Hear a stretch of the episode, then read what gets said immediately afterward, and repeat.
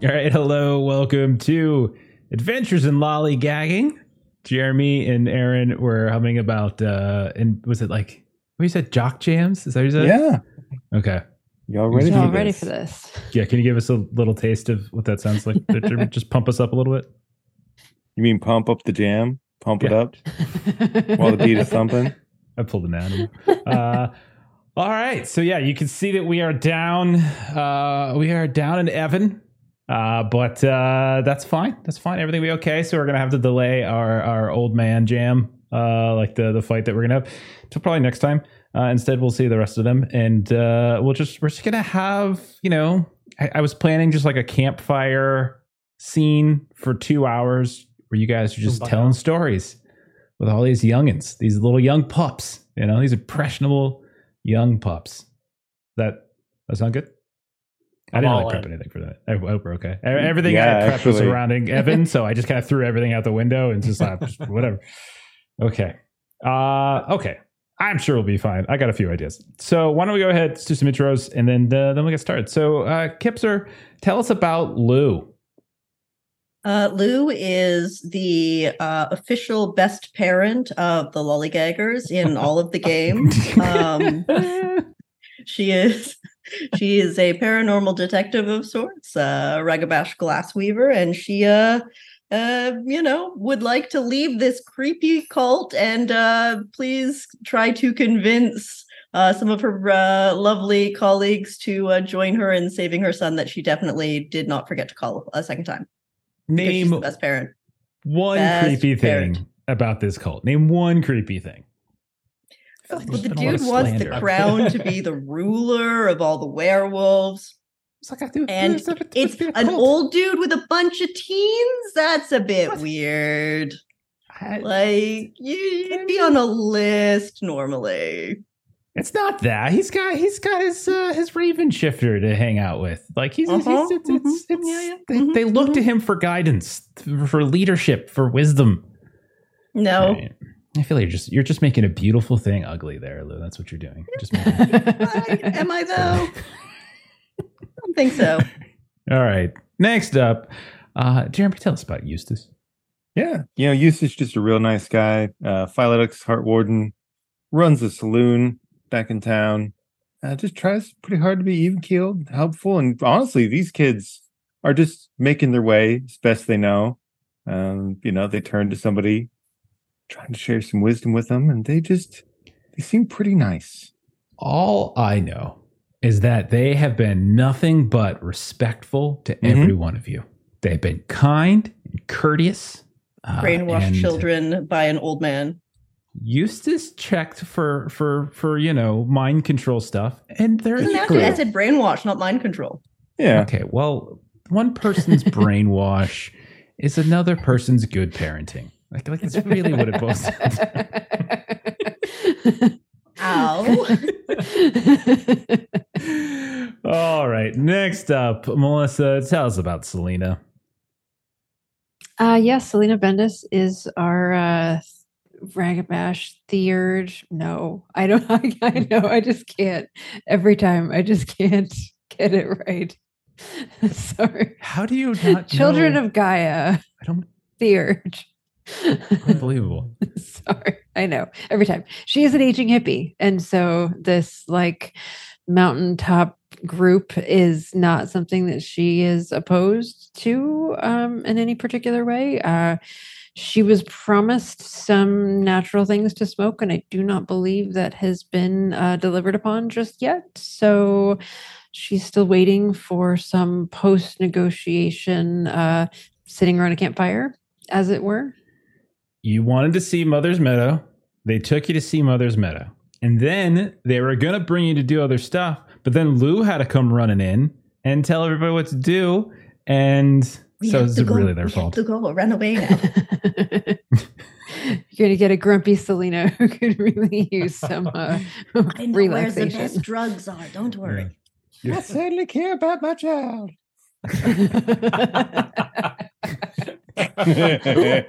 Child? I have a child. Oh my God, I have a child. You're Had. help me rescue. Had a child. Have, Yeah. have, still present tense. oh goodness. Uh, and then finally, uh, Aaron, tell us about Quiet Claw slash Jacques. Uh, you see a large black furred wolf with golden eyes padding through the meadow. Born to the Red Talon tribe, wolf first and foremost, and only condescends to become the weak, furless, pathetic form of a human when absolutely required. Also born under the warrior moon and Ahroun, uh, and staunch defender of Duke, who he sees as the only one who should probably even attempt to wear the crown. Yeah. Yep. It's gonna be interesting killing Evan's character uh, when he's off screen by putting a crown on his head. It's gonna be real interesting. Oh crap! So what happened? What happened to Duke? Oh, well, good news and bad news. Uh, good news, you found the crown. Uh, bad news, uh, you're not worthy to wear it. the end. That's the end of the story. Uh, all right. So, quick summary. Where are we at? So we have traveled north of the of the valley, uh, where your your Gaia's Grove is, and uh, we were doing this because Duke has this notion that this strange black substance that he saw all of you and Adora, one of your your sept elders, uh, basically subsume during the opening uh, attack of the uh, Black Spiral Dancers on Gaia's Grove. He he seems to think that this is like a ticking time bomb. Something bad's going to happen. So he wants to get this cleansing ritual, and he learned that there is this kind of eccentric elder Garou named Josiah Dawnclaw who lived up north uh, near Flagstaff, and you all traveled up there. Uh, along the way, you got intercepted uh, by some kind of werewolf hunters, and it was a brutal battle on the highway. You all did walk away, uh, wounded. You killed most of them, etc. Uh, but uh, you've kind of sort of were caught between a rock and a hard place. You decided to continue on towards the Dawnclaw commune. You made it there. They have a beautiful uh, bit of country up on the mountains, this forested mountain. Uh, but some people are very judgmental of it. I won't say who, Lou, but uh, you all met some of the some of the community last time. You met you met a lot of young, impressionable people. People like Impressionable brainwashed children. people like Titan Stonefire, who took time out of his day to drive Lou all the way down the mountain to town, enduring all of her harassment all the way down. Then offered to Oh, let her take word. his truck to drive all the way back down to Phoenix to check on her kid. And then drove her all the way back up the mountain, still continuing to get called by the wrong name.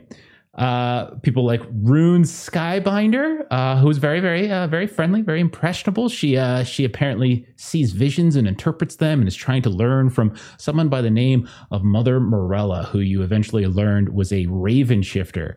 Uh, and uh, you also met who else did you meet? Lyric Earth Howl, a um, uh, sort of a storyteller of some of some some issue. Uh, also, brews. Uh, I think the, they're the the brewer. They brew some some homemade honey mead. Uh, you've met uh, Ember Moonshadow. I think that was Salina's friend, uh, and took you to see Mother's Meadow, this gigantic tree in the middle uh, of this meadow atop this plateau. Uh, and then there's Orion Timberwolf, this very energetic and impulsive young man who really wants to go hunt some shit with Jacques. Uh, and that is uh, that's sort of the crew that you met, this young Garou uh, pack, amongst several others. That's just just the people you've met thus far. Now, eventually, you all went into the halls of uh, of Josiah Dawnclaw and to petition him for help uh, to learn this ritual. And things didn't go extraordinarily well uh, for one of you, uh, as Lou was little didn't really like the whole process too much. And eventually, you learned that there was another person up on the dais, in addition to like Josiah Dawnclaw and this uh, Mother Morella. There was a mage. Uh, at least that's the presumption mage. Uh, and with a little flick of her hand, just made Lou's mouth just go away. Uh, and um, while you all are petitioning, there's an exchange between Josiah and between our own Duke Dustfang, where you could tell that Jo- Josiah was sort of demeaning Duke periodically throughout, but he agreed. He said if you if you go on a quest to retrieve this crown, go like on this raid to to sort of raid this uh, this sort of artifact house of like the that a rich person somewhere somewhere uh, might have, then uh, and return it to him, and then swear fealty to him, uh, then yeah, he'll teach you the he'll teach you the uh, the ritual. No problem, no problem. Uh, so we're gonna pick up then. Uh, I will say with um, we could we could pick up if you want in the in the hall still, uh, and we again see the the elderly Josiah Dawnclaw, the cataracts eyes. If you don't if you remember that, uh, you can see Mother Morella, slender, goth, general goth look to her, kind of perched up a bit on the back of her chair, head kind of tilting and moving quickly. Occasionally, she like squawks out some random visions he sees about you all. Uh, and Josiah has just finished up this. Um, I mean, some might call it maniacal laughter, uh, as he uh, as as he gave you the quest, and then everything goes quiet, and they all they they kind of turn to you, and he's like, "Mm, And do we have a deal? Is this in accord? So he looks down at you all. I Everyone do believe my seems to ignore Lou. companion would like to uh to uh, have her mouth back. She Free has speech is spoken important to us. enough, I believe. It will go away in time. It will regrow when it is ready. Mm, Doc Mm. looks over to Eustace and Mm. uh and to Duke. Um, they're his elders, so he expects them to take the lead on it. But he looks like he is willing to do whatever it takes. Yeah. Uh, I'm in. Uh, if it pleases the court, may I speak to the the lady of mother, as many of your uh, pack of Calder. So he looks up at where his uh, his partner there, Mother Morella, is perched up on the back of her side, her her throne, and you can see she nods, and she gingerly sort of steps down so that she's almost um, kind of in a squat in the middle of her throne at this point. She's Mm. very lithe, almost gangly in some way, uh, as she moves about, uh, dark clothing here and there. She looks at you and like her head has been tilting, and you can tell she's a little bit curious uh, about you. A few times, um, she like kind of mentions she's like, Eh, Eustace, eh, umbral, traveler, ah, Mm. knows the spirit. Ah, friend, friend. And she kind of says that every now and then. She squawks out, uh, and her head tilting left and right. And that would be my intention, of course. It, the reason I hope to address you is you you mentioned something that uh, you thought I might be able to see the spirit, and I wonder if that meant there was some spirit I should be looking for whenever we go on our quest, or mayhaps I was misunderstanding your words. Uh, there's an exchange again. You can tell that there's a very knowing like series of glances. So it's like you can see Morella looks at Josiah, Josiah looks at her. They both look at Dakota, who looks back at them. They they all seem to almost be communicating just by facial expression and looks. Um, and it's Josiah who speaks up, and he says, Eh, where will sending you is, uh, eh, it's, uh, it is far from here and it has security. The Hmm. one who He kind of looks back and forth, get eyes over Dakota as if he's really trying to use his words very carefully. The one who you are liberating the artifacts from is aware of things, incapable.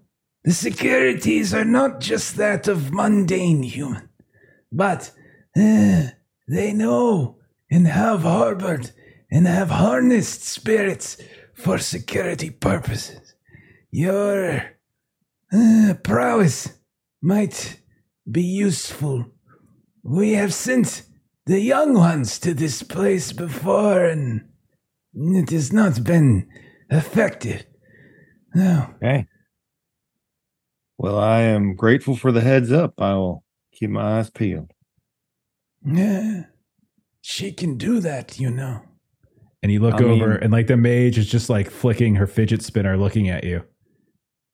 I'd be grateful if you didn't. Also, pleasure to meet you as well. I'm not sure whether or not you actually want to be introduced, but Just sort of flipping her. She doesn't say anything. She just her, she's got her fidget spinner, and that's about it. She's just kind of looking at you. So, And so when you say far away, like what kind of distance Yeah. are we? Mm, it is. Um, you, will not be traveling there on highways or on mountains. Dakota will help.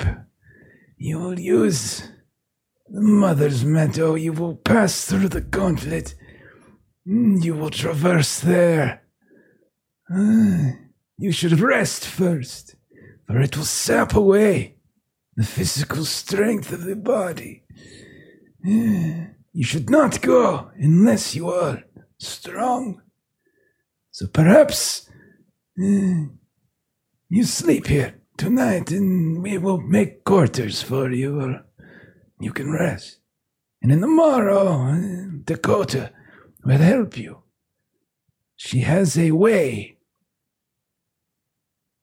She can enhance your shadow stepping, traverse farther, isolate and pinpoint better. Where they're heading is not on a map, so to speak. Eccentric, rich billionaire. There, no roads lead to this place. The rest would be much appreciated. Hmm. We are nothing if not courteous, are we not? Your hospitality has been outstanding. Cannot be questioned. Hmm. And Salina will just sort of point to Lou's mouth. But but again, I, I still have to say though, I think um Your Hey. friend is rude, eh, has no manners or patience, and I- has been I would've- disrespectful in the whole into the people of my community.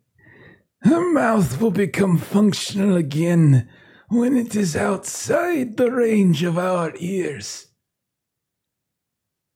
Jacques just mutters under his breath, Weaver lover. Huh?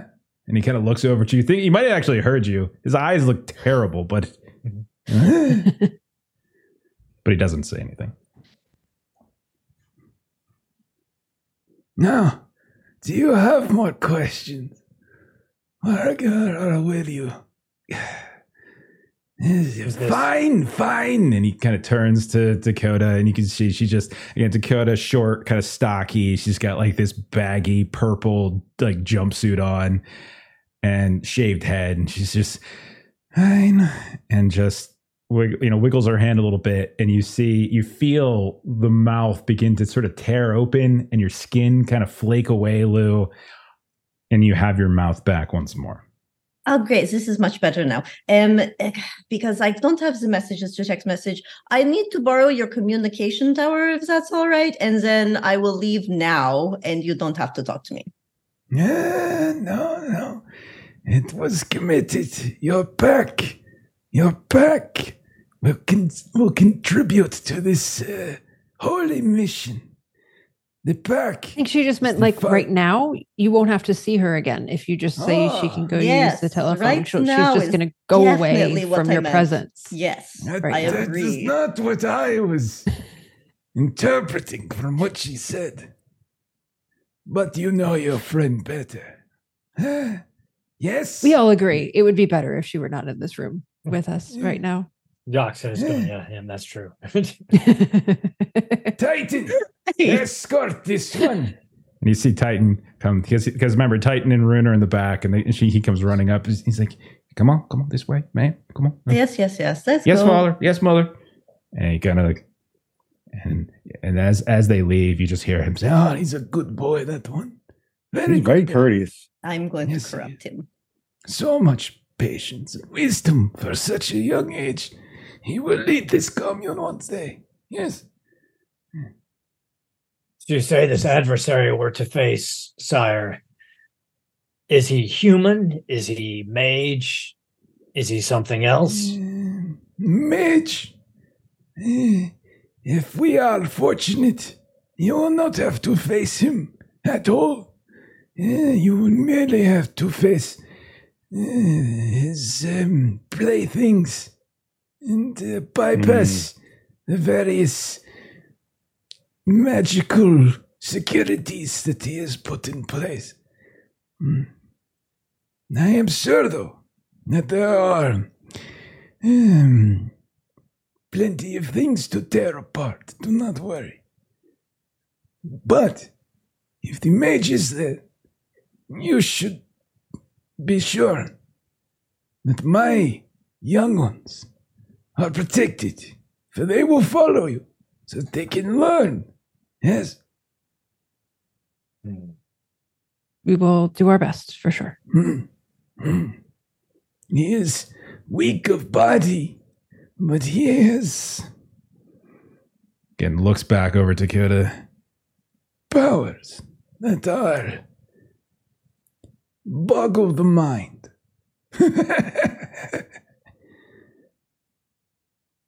And other things, apparently, kind of referring to Lou's mouth being boggled. that is a common trick. Yeah, from what I know, very easy. Small compared to what might await you. Good good to know. Good to know. Um, you know, I was definitely, I think, looking to get some um local uh product to assist with the rest this evening. You stand before a king and you ask if he's got any weed. The the, the best I can only imagine. They will take care of you. Thank you. Oh, once again, we appreciate the hospitality and putting us up mm-hmm. for a night. If there's any way you can be of service tonight before we head out tomorrow, please don't hesitate to ask. You are a good boy. Not like this one. He nods towards Lou. And It is nice to know that I am lesser already gone. nobles, like Oh, he nods as you walk away. Like, Like, it is nice to know that lesser nobles, like Mr. Dustfang here, can attract quality. You must Well. do good service for him. I'll try to. You know, everything always balances out, I suppose. You might have one person on this end, get another person on that end, and I do the see. best you can. Hmm. Wisdom. Yes. We have Ish. picked well. We have picked well. You will, you will be a good influence on the youngin. I sure hope so. I really like all of them. They seem like a fine young group of people. Yes, you shall be a very loyal and powerful patron for them. Yes. All in service to the crown, of course. Salina's going to look around to everyone, including Duke, and just say, Well, all of us lesser nobles and those in service of them should probably rest up for the night. he starts laughing. You even see like Duke kind of chuckle. no, no, no, no, no. No. my uh, my grace only extends so far. Duke, as much as I hate to admit it, is from lesser noble lineage. The rest of you, you are like weeds, but even weeds can grow to be useful. Like mountain flowers. They're beautiful. Ah, wisdom, so much wisdom in this one.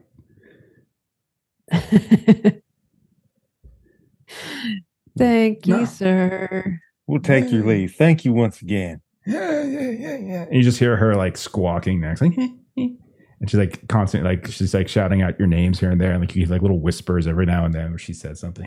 Pleasure to meet you as well, man. And you too. And she's just like you can see uh Dakota just does like one of those like head like just a head nod up like hmm like that's basically and then all of you uh leave the the hall at this point. Uh lou you left first. You wanted to go to the communications hut. And you do. You go inside Uh, you can see that there is a decent spread of computers. Uh, it's like a small little computer lab. There's also some phones. There's a, you know, there's like an old fax machine and everything. And none of it is like, I would say top of the line, brand new, but it's not like 20 years old or anything. Like there's, it's, it's, it's, uh, it's modest, but it's respectable in terms of what they have access to. Um, probably roughly on par with what Gaia's Grove had before you started maybe souping it up a bit. Yeah, she Uh. definitely would have fixed it. But You know, Titan, will I fix uh, your setup here? Because there's a you- few. uh, what is that? Wire chewed through by rats? Oh my god! So there's a little work my to name do. right. Well, look, I always knew your name. I was teasing you. But tell me, you know the lores and the histories of uh, werewolves? Uh, some of it. They, Some of it. some things.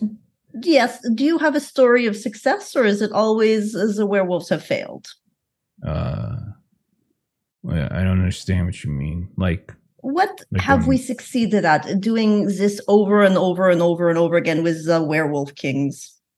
Why Uh. why does he need kinghood when he has you and your friends just helping out and enjoying nature together? What is he the looks purpose? really uncomfortable. He's like, I, I, I, uh, Think about uh, it. You don't have to answer right now, but there's No, something okay. to be yeah. You Dial- can't just again zero first. Okay, look, is it? Yeah, yeah, yeah. You might want me to call right now, but listen to me because I'm the elder, right? So you have to. It's the paradox of this, which you do not like. And that is Mm. something you have to think about. Okay. All right. Okay, dial zero. Here we go. All right. Now, who are you calling? Uh, okay, I will call my son. Okay. So the phone rings and rings and rings. And um eventually on the third ring, uh phone picks up and you hear, "Hey, Hello, this is uh, someone speaking for your mother right now. I was hoping to speak with someone named Lucas.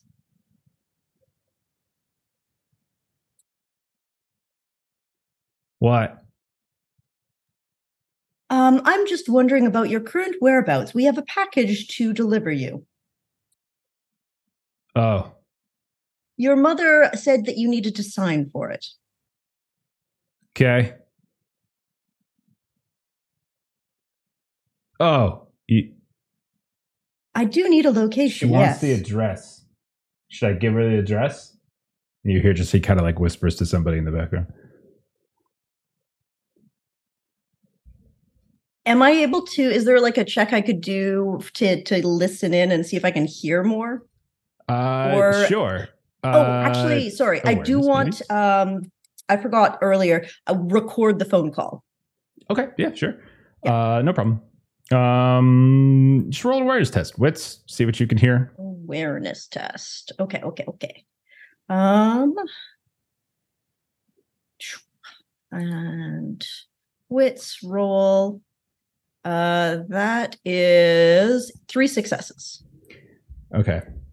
You hear as it looks like like there was like a as he moved the phone around clearly, and he was sort of half half you know half you know half kind of covering it up, but not probably not trying too hard. And and you hear, I'll say since with three, you probably heard the whole thing. You're like, who is it? And you go like, and you hear, it's just it's my mom pretending not to be my mom. And then and then you and then you hear like him like he's like, what? What does she want? And then he's like, and then you hear she wants the address. And then you hear, we'll give it to her. Like, why does she even want there? She already knows the address. And then that's where we're up to. Uh, and I would say you recognize the voice as Riley. Okay. Well, they both know I've pulled this shit before. This isn't an uncommon thing for me to do.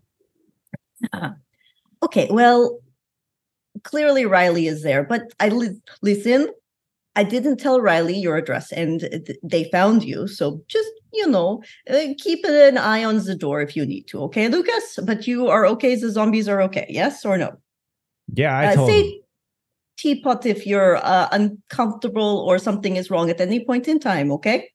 Teapot. Okay, cool. I will. Uh, okay, she. This guy is okay. your friend's your friend's like sofa sucks. I understand. All right. I will see what I can do. I'm coming. Okay. Uh, okay. I talk to you soon. Okay. Bye. And Okay. she'll um be be careful. Wear your shoes. Okay. Don't uh don't drink too much. Okay. The keys you know are hidden. Yes? You got some? Oh my God. Okay. Okay. Goodbye. You don't forget to drink your water. Oh, Jesus. Phone clicks. I couldn't have worried about zombies. Don't forget your shoes. well, if he needs to run, he needs to wear his shoes indoors. It's not Right. usually customary for our household to have shoes indoors, so he has to be knowing mm-hmm. that he needs to wear them inside. Yeah, and obviously, if you've got to run away from zombies, you need to be hydrated. Yes, That's it's true. very important that they are covering all the physical bases. Mhm. Mhm. Okay. So it sounds like every, it sounds from- like he's fine. Sounds like he's fine. no, What are you talking about? Everything seems fine. no. Um. All right. Uh, I think I need uh Titan. Uh, where did they put uh the rest of them? Do you know? Wait, the rest of what? My pack. Uh, I think they're getting rooms in the mansion.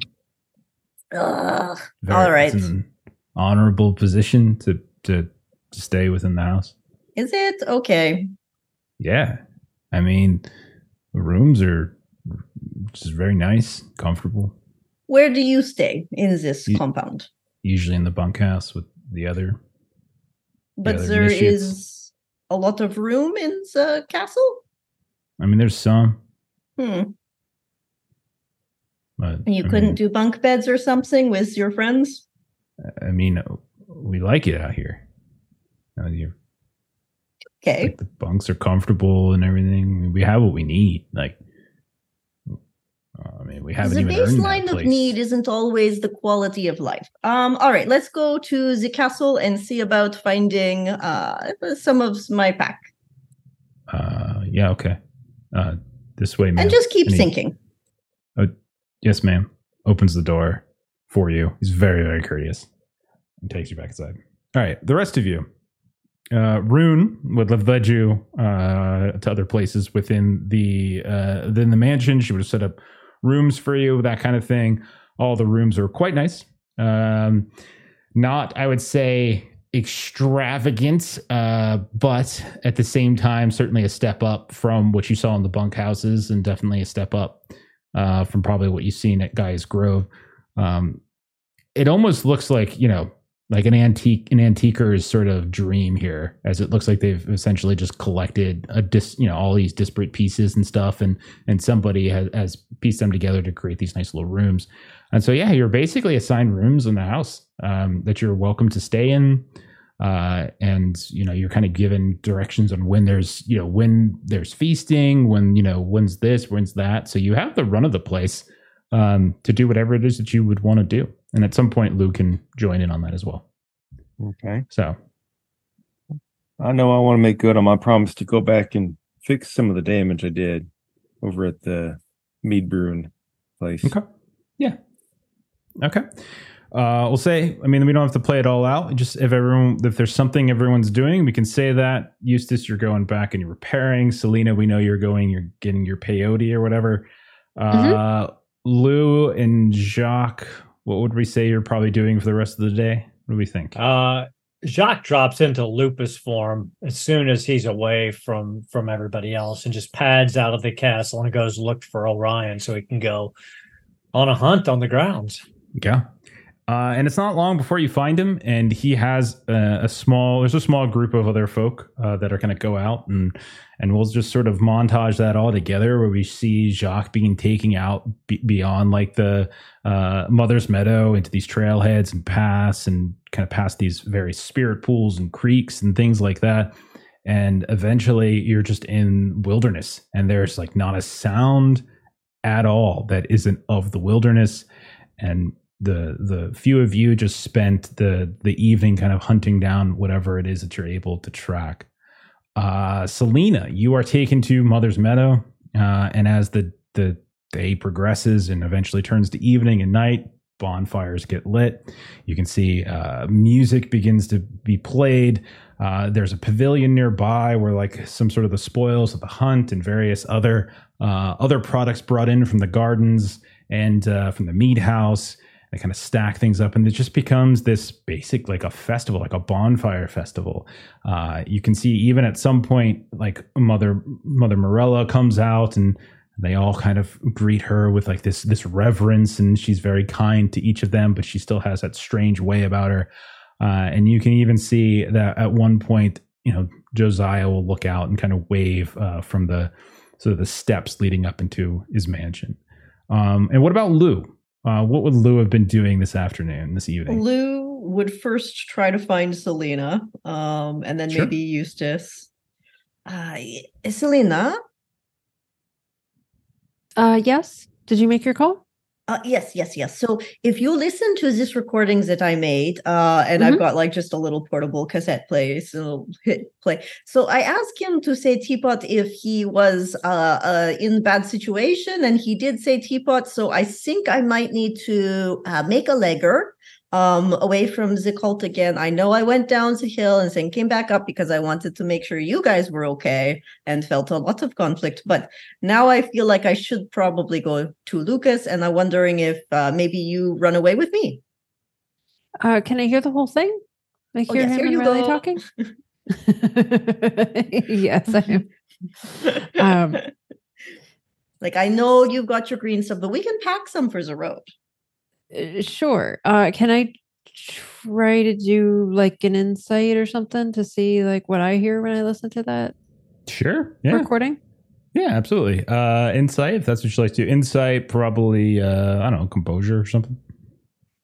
Um. Okay. That works.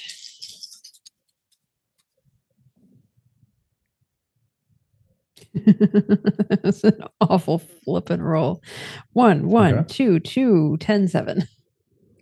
Uh, so it's two successes. Uh, I mean, as far as, I mean, What happens if you get multiple ones or twos on a rage dice? Brutal. uh, if you have two, uh, it's a brutal outcome. Yeah, because Uh, I got a, a one and a two on my rage dice. Okay. Um, so Salina, you're a little, um, you're a little out of it, right? You're, you're, you're sampling the wares of this place, I would imagine. Uh, and you are by, I would think, one of the bonfires or something like that. And we'll say you're listening in.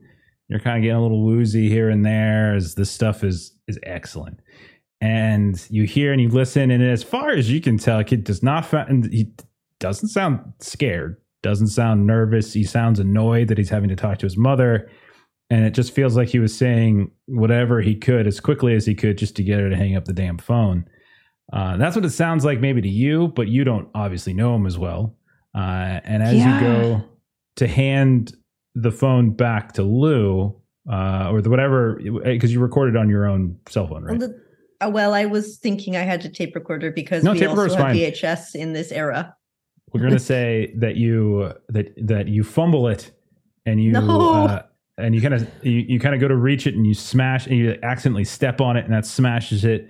And as you go and you pick it up, it Oh. just sort of fumbles out of your hands into the bonfire Oh. magically. Oh, oh, oh, just just butterfingers. Oh. Oh man. Oh. Oh, Oh. I I needed that as as I was going Oh. to show it to Eustace as well, so he would join us. Oh, oh, well, I'm so oh, so Oh. sorry about that. But but really though, I I really think you should just chill. Like he's just he just sounded like a kid who's like you sent some like dude to go over and like check on him and But he's like okay And that's sort of weird. Riley, well right but like but you I know never told Riley where the bunker was. but i mean So how riley could have just like called him or something. Like if you guys know each other Ah. it might just like have his number or something. And like i don't know it just sounded like he's like fine mom i'm fine. Can i go? Can i just go? I'll just say the thing you said and then i'll just be on my way. Yeah, but the thing I said was to say if he was feeling, uh, you know, uh, needed support and help right away is what I said for that word. You just said if he's like feeling a little weird or anxious, and he's like, "Yeah, dude's got an uncomfortable couch, and my mom won't shut up." To think he's just Oh. you said teapot, he said teapot. I think you know. I think it's fine. Ah. Would um Salina be able to roll any sort of persuasion check on Lou? Because Lou is is uh wired right now.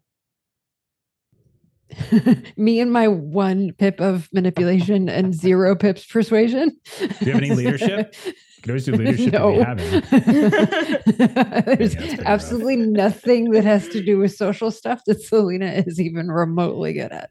Okay, I think I Uh. see that you're busy, but we'll see if we we can roll. You could do composure too instead of uh, manipulation. You can do composure plus persuasion. Sure. You don't have anything in that, but you can do that.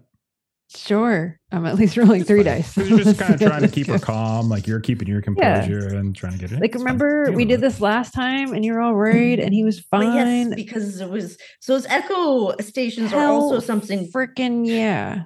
Oh no! 10, 10, 8.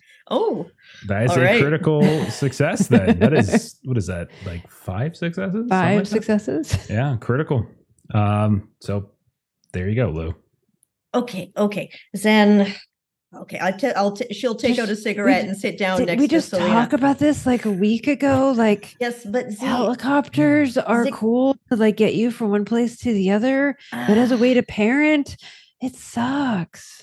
Well, Yes, but I feel like he wanted me to come back now. I Okay. no, there's nothing in that that said, "Hey, mom, I could use talking to you more." Okay. How long do we think this weird little uh, rights quest for the throne of the werewolves is going to take? I, um, I don't know, maybe like a day or two. Like he's Oh. got Riley. Riley's a cop. He'll be fine. Riley is not a cop. He is a PI. We don't deal with cops. We break laws too much. Even better. He doesn't have like an actual job to go report to and leave Lucas all alone. It's all we have an actual job. Thank you very much. We run a detective agency. The Forgotten Well, Records. I'm just saying, when you work for yourself, you can prioritize when your partner's kid needs something and just go hang out with But them. it is a real job. Yeah. I, I don't. D'accord, d'accord, I, d'accord. f- Only, I don't uh, I will, understand. Okay, okay. I think I will go talk to Eustace. Enjoy the smoke. I will not make a legger. Hopefully, this quest will be it one day. I'm going to go talk to Eustace. Okay. If he's Okay. got any more of that brew, I I wouldn't mind some. I will let him know. Uh, I did say I tell him that I would help fix the thing if it needed help. Okay. Okay. Are there? So if you're going to go talk to, to Eustace, are you going to try to get Jeremy to go with you down back, or try to get him to convince you to stay, or is it just like you're? No, Salina has convinced Lou to like hold off for a day, so she Okay. is going to go and just help Eustace uh, talk, complain at Eustace for as much Mhm. as Eustace will allow it, and Mhm. then help him fix the the brewer's kit. Absolutely. Man, I can't imagine. You know, it sounds like you just really want to help your son, right? Well, And he's not really receiving it the way that you would hope he would. well, yes, because I'm still here and he is over Mm. there. I know. And he needs you, but he's not really acknowledging that he needs you. Well, he said teapot though, eh, but Salina says that that is oh, still okay, and she was very Yeah. convincing. Maybe there's some part of him that wants you to know that he understood you, even though he was trying to get after home. And if if anything, doesn't mean he's trying to reach out to you on some level? It means he does care about you enough to listen. Ah, okay, okay, okay. So let me. means see- you've raised a good boy. Well, yes, I do appreciate you teaching him some of the uh the cooking the other day. It's uh, I think something he would enjoy more of. Oh yeah, I'm I'm gonna put him on staff when he gets, you know, to a Well- point he wants to. Other than when we break into some facilities and take some photos that are for uh, you know, a little bit of uh anti uh corporation stuff. Anyway, uh let's Mhm. fix your brewer's kits. I uh I I probably have some skill sets that can help here.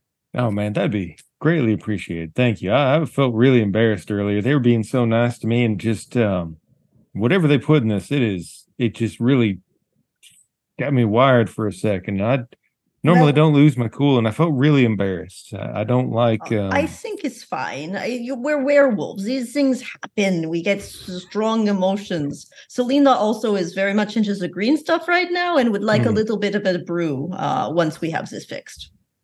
okay, then. But I think you're okay to feel embarrassed. We are uh, still werewolves and we are still strong emotions. That's true. I'm glad you're here. Yes. Okay. Let's take a look. All right. So we'll say that you two repair without issue. Salina just disappears into the ether. Jacques, you sink your teeth into uh, into some you know, very various kills off in the wilds. Come back triumphantly, and we'll say the night passes. You all um, manage to get rest. You all manage to recover some. Uh, if anybody needed to heal anything, or if you were doing any sort of regen, you might want to address that now. Um, but morning will eventually come, uh, and you will be sought out just before dawn. Uh, and so either finding you inside, if you if you if you took advantage of the the home the within Dawnclaw's home, if you took advantage of the room, or if you found some other place to crash, uh, someone will find you and eventually kind of summon you uh, to Mother's Meadow. And you can see you get to Mother's Meadow. It is a place where there's still a handful of folks that, like you, are just sleeping. You can see there's people sleeping in lupus form. You can see there's people sleeping in Homid form. You can see that there's still some embers uh, here and there. Some folks did all nighters and everything. It's a, and this just seems to be par for the course. Everyone's sort of happy about it. Um, but eventually you're summoned and you're you're brought into the meadow itself. You can see that Josiah and Morella have come down from the have come down from the mansion. You can see that Dakota is there as well. All of the the five pack young pack uh, have are there ready to go. Uh, very exciting, bright eyed. some of you spent some time with them, and they're ready to begin the ritual uh, of shadow passage, the, the pass through the gauntlet. This is the best place to do it, uh, and that will begin your your journey. So, And Salina Uh, can do that with them. Uh, indeed. So, do you want to do you want to roll it? You're you're welcome to roll it Uh, if you if you have the. Uh. Plus, who does who does shadow passage? I've got it. Either you got it. Okay, you're welcome to roll it. So basically, uh, you can take uh, two dice from Dakota's assistance. So two bonus dice from Dakota's assistance, and if any of you also have it uh, and you're helping out, you're welcome to take it as well. Um, but otherwise, uh, you can kind of begin and just sort of describe what it looks like when uh, when Salina kind of goes to the path. It doesn't take that long. We'll say it probably takes maybe a good 10, 15 minutes to kind of go through the rite. Uh, you're doing it in the sh- in sort of the the shadows, the early morning shadows of the wisdom tree as the sun's coming up barely through the branches here and there. It's very, very uh, sort of serene feel to it. Um, and the difficulty here is only a two. Um, so this is very, very low difficulty. Uh, four successes. Okay.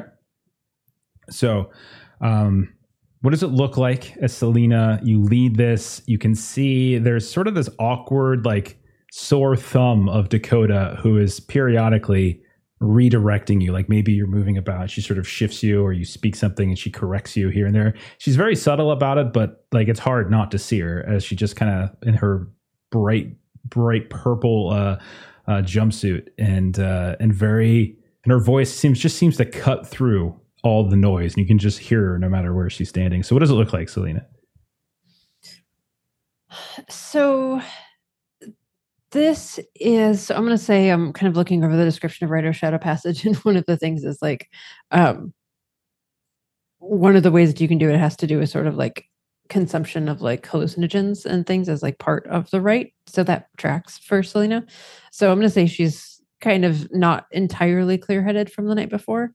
Um, and so this is kind of in appearance, it sort of looks a bit in this like it's drawing in sort of the like Salina's used to doing this in more of a little kind of like a desert area. So it's a little more sort of like kind of drawing in the the sand usually um but it's sort of just this like um kind of whatever comes to mind. So like there isn't supposed to be sort of a particular thing that happens. It's just sort of kind of feeling one with the winds at that particular time and the sound of any animals that happen to be nearby and just sort of turning that into this sort of like patterned you know kind of drawing in the in the dirt kind of a thing. So kind of all around you, like the uh, there's like this singular sheet uh, that just kind of flickers, almost like a almost like a mirage in the distance, but it's up close and it moves across you, uh, and then it starts to move across the other rite participants. And that's all of you. That's all of the young. That's uh, that's Dakota to a degree. Is like all of you are just sort of, sort of getting pushed or pulled through uh, the gauntlet. You can feel the like the so the morning moisture begin to fade, uh, and you can feel like your your skin start to tingle. Uh, the hair on the back of your necks or your arms begin to just sort of rise here and there. This like surge of static electricity almost uh, as everything around you begins to blur a bit, but never quite goes black. And then it just like that suddenly refocuses, and you see yourselves no longer within Mother's Meadow. Uh, you can see that you are surrounded, the five of you, so your pack in the young Garou pack. You do not see Dakota. Um, Salina, the last thing you heard of her uh, was just like, see ya. And, and then, like that, you were gone. In front of you, uh, you can see that you are staring out at this undulating uh, and when I say undulating, I don't mean I mean it's literally like waves, just just sort of shifting, undulating uh, hillside, mountainside, covered with trees, and it's just like the earth itself has this very soft rocking to it in front of you.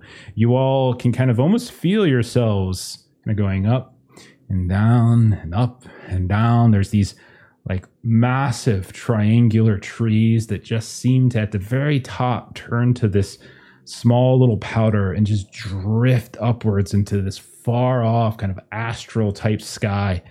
Uh, you hear this very slight hum uh, and you can't quite exactly place it, uh, but you have reached the Umbra. Uh, and you can hear there's a giddiness to the to the young folk around you. They're like, okay, we're here. We can do this. We can do this this time. We can do this this time. And then they all kind of look up towards the five of you, in this case, the four of you, uh, for guidance. Um, Eustace, you're the most familiar. I think you have the lore sheet for Umbral Traveler. Mm. Uh, so you would basically have, I mean, you guys have done this before. All of you would know this, but you do know that the longer you stay in the Umbra, this is just rules of the game, longer you stay in the Umbra, the more scenes you do in the Umbra, the more willpower you have to expend to keep your body from withering.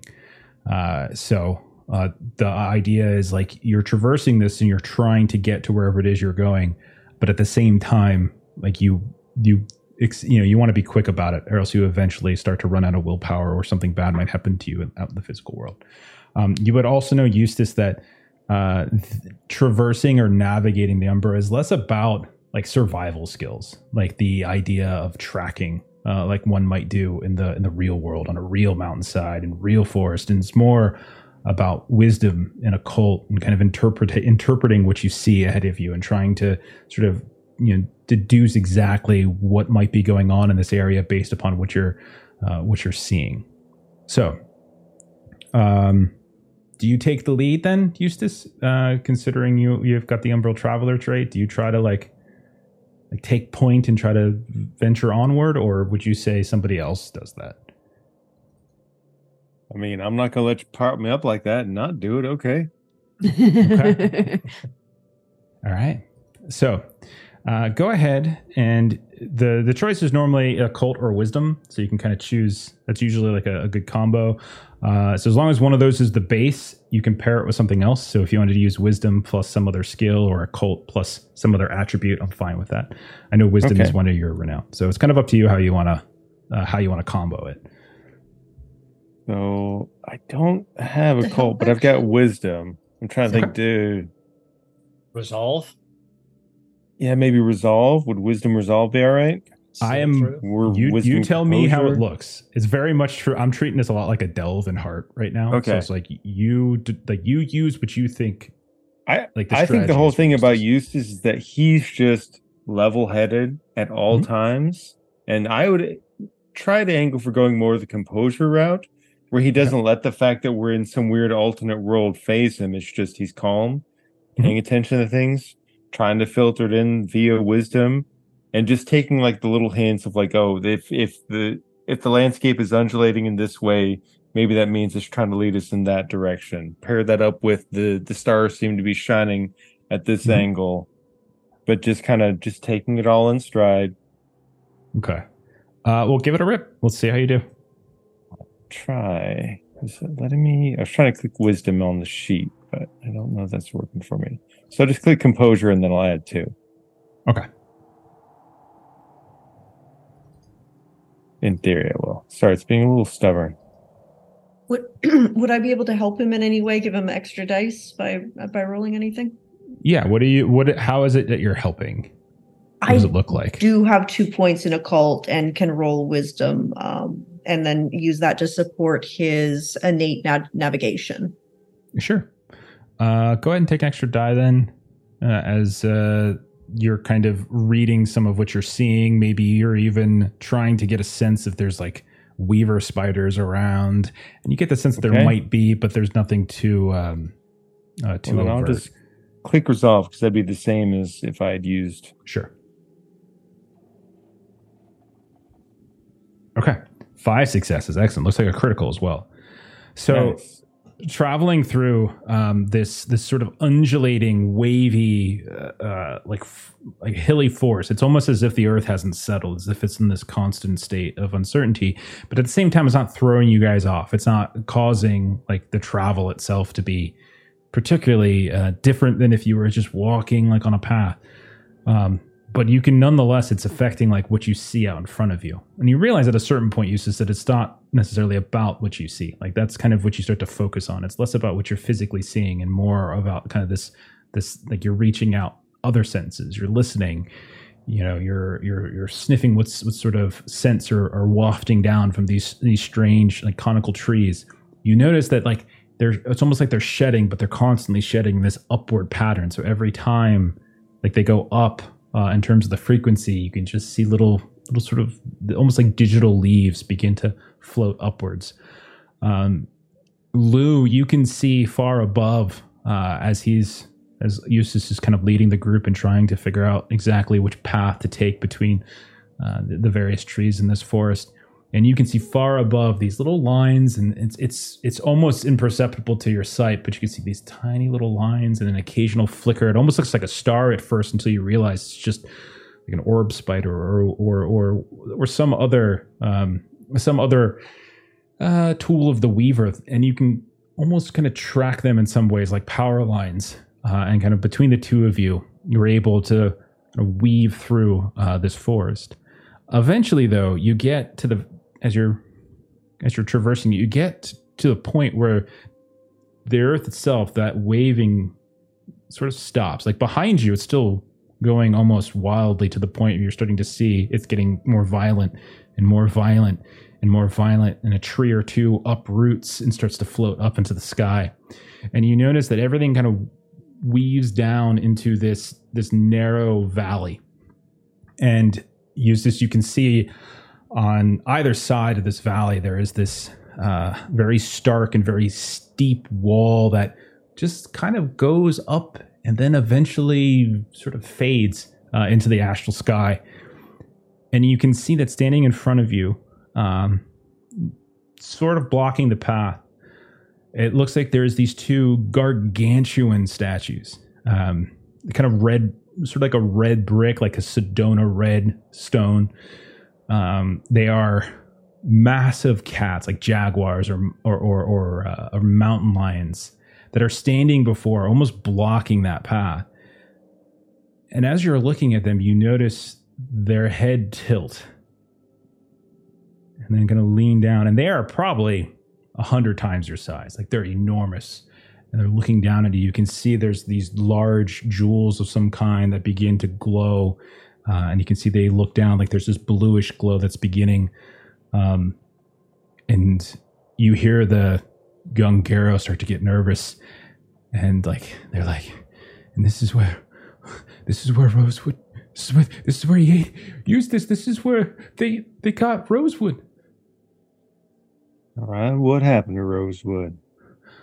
we were trying to go forward, but just like we just we figured, and you can see that this is Titan who comes up, and he's normally fairly calm, but he's a little bit Mhm. nervous, and he's like, and they were they were just standing there, and they were staring at us. They were like we, we tried talking to them, but they didn't listen to us, and then and then we just then we just said hell with it. We could probably just we'll just go right. They, they were stone, and then and then we ran, and then these like beams came out of the light, came out of their eyes, and they came down to the ground, and then and then well then we were six and the Hmm. rest of us like we made it past but we never found him Hmm. Okay. Okay. The running through is not the answer. Wouldn't. Jacques, Jacques pads up and he takes out a liver from the mule deer he killed the la- the night before, and he, he places it on the ground in front of the, the the cat statue to the right, and then he kind of he, he, he he's he shifts into lupus form and he kind of leans back and rolls onto his side and bares his belly a little bit, and then kind of uses his paws to scoot the liver towards the cat as an offering. you can Nice. see the the largest one or not the largest one the one that you you put the offering in front of they the eyes begin to dim ever so slightly and they bend down this massive head you can even feel like little drippings of a combination of like dirt from the stone but also saliva just sort of drooling out of their mouth as they come down like over top of Jacques. This big giant claw comes around and just sort of rocks Quiet Claw just a little bit in the ground. And then with a decent amount, it's kind of gentle, just kind of scrapes him backwards, almost like it's hiking a football slowly and just drags him to the other side. And you no longer see him.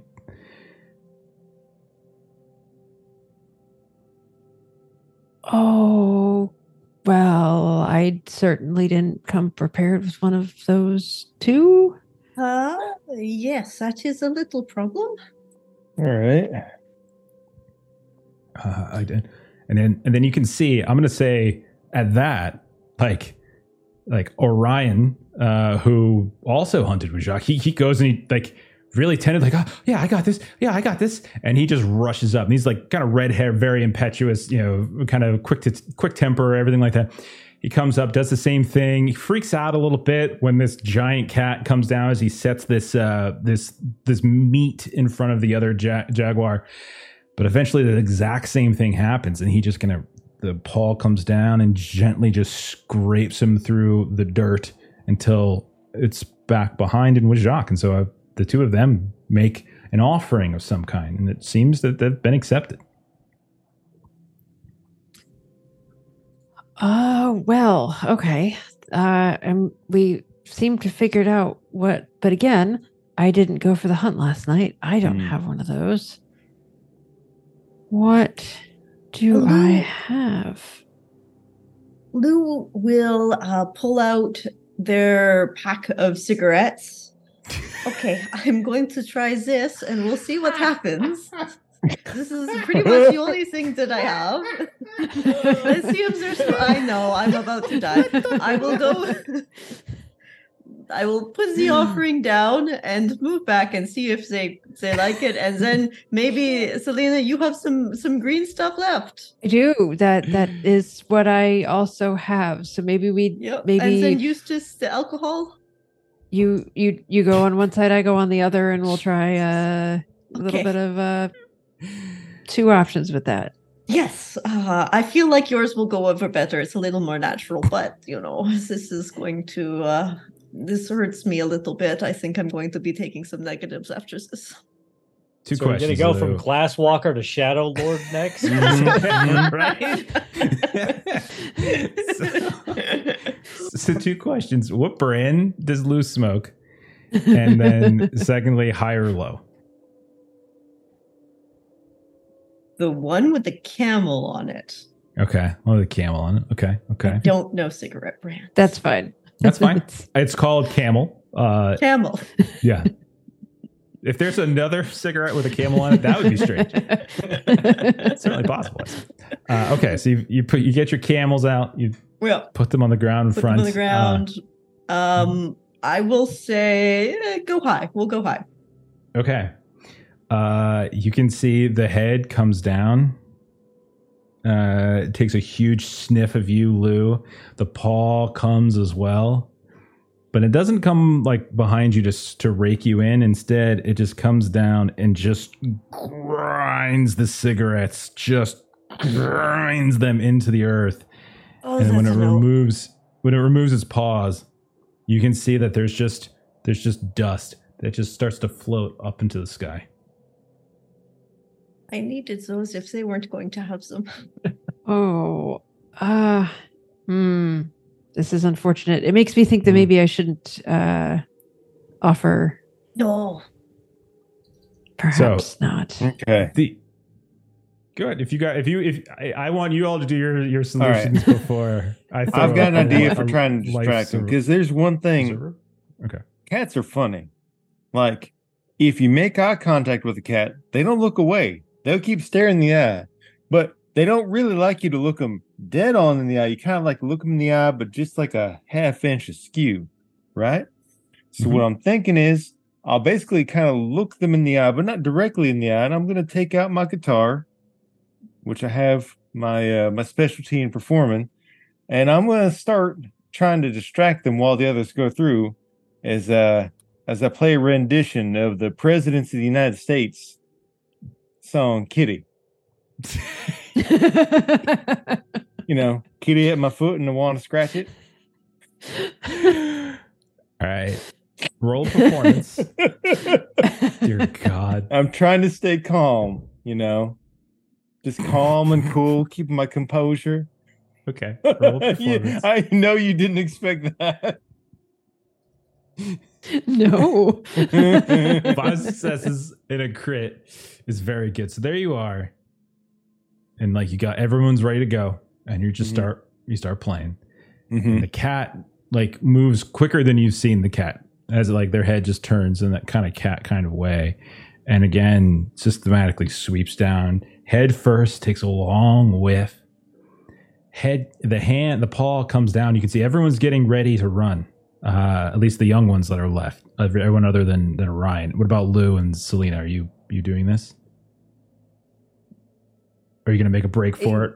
Yes. Okay. I will run with Eustace. I will make sure it goes okay first with him Okay. so that he's not alone. Salina will go with the young ones. Okay. Uh, Salina, go ahead and give me a athletics dexterity roll to see how fast you are. You.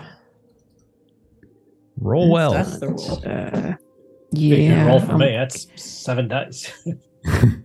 Probably be good. I will. Um. Yeah, I'll spend willpower later if I need to. Sure. Um. Is three enough? Uh, I mean, something will happen no matter what you roll. You just tell me once you're once you're comfortable. Uh, I'll try to. uh, I'll try to. I Can't believe they didn't No. want cigarettes. Three is uh what it is. Okay. So you and the other four run. Uh, and you can see that that might not be a good idea. As the other one of the jaguars, their hand sweeps down much more quickly.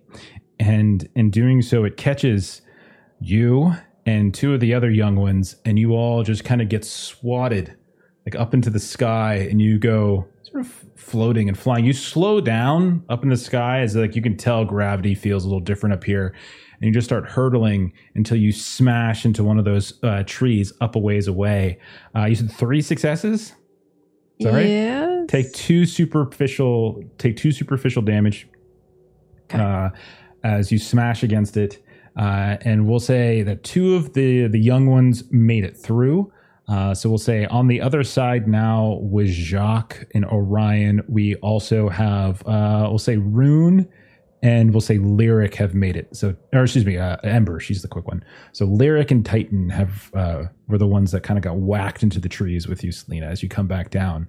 Now, Lou, you've been watching Eustace, and you can see that they don't seem upset with him as once more one of these paws kind of curls itself around Eustace and just pulls him under. And Eustace, you can just feel yourself, and they do it gently, so you're still kind of standing almost like water skiing on the dirt for a bit with your guitar out as you get slid underneath the body of this stone jaguar to join ha- more than half the pack at this point. You see Jacques over there. He looks fine. Everybody else looks fine. And you've bypassed it. Now, Lou, you watch all this happen. Uh, Salina, uh, definitely you realize you all kind of figured it out. Like, you have to pay some sort of yeah, like yeah. homage. You know, it, it- so like there is a there's, there's a term for it. They didn't like it. So- I would say go ahead and the two of you, if you would like, uh, you can roll sort of like a you can roll like an occult test, you know, academic, something like that. Um, something with intelligence probably uh, to see. I have an Umbra specialty, by the way, in occult. Oh yeah, yeah, added here for sure. Okay. And you said intelligence? Uh, yeah, yeah, because this is sort of like a knowledge thing. Uh, and and Lou, honestly, I did make it 50-50 ultimately with the with the cigarettes. You yeah, just- that's all good. started. I figure, I figure. Um. Oh, that's not very high. Two success. Two success for me too.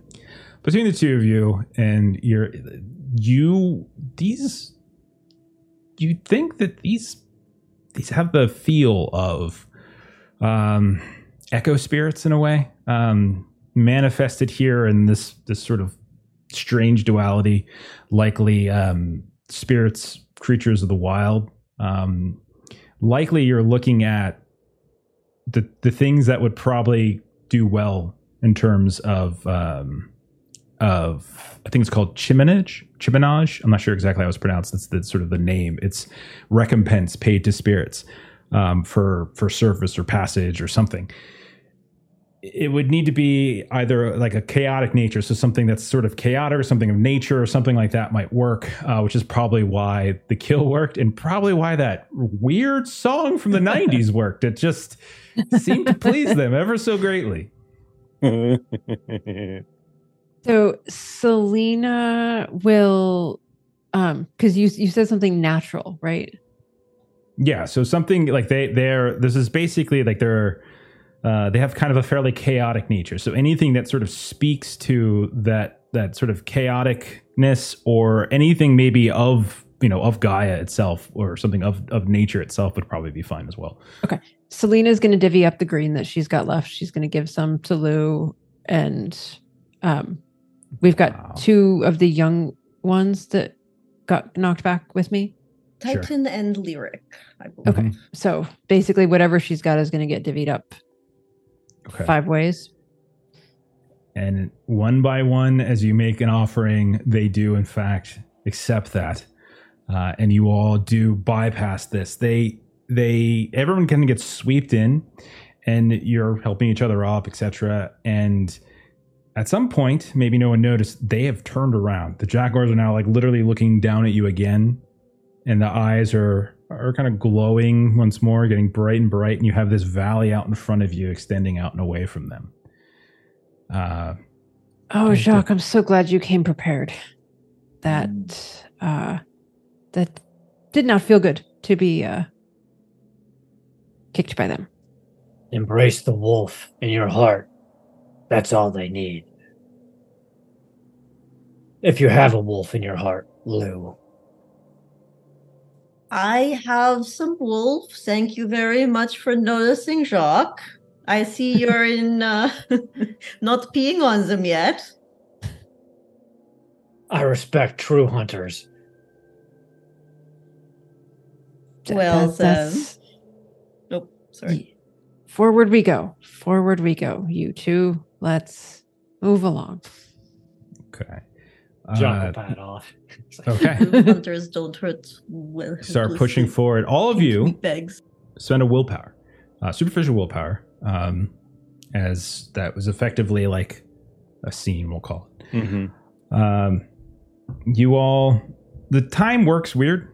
Uh, you're those of you with like watches or phones, like things obviously aren't working the way that you would expect them to.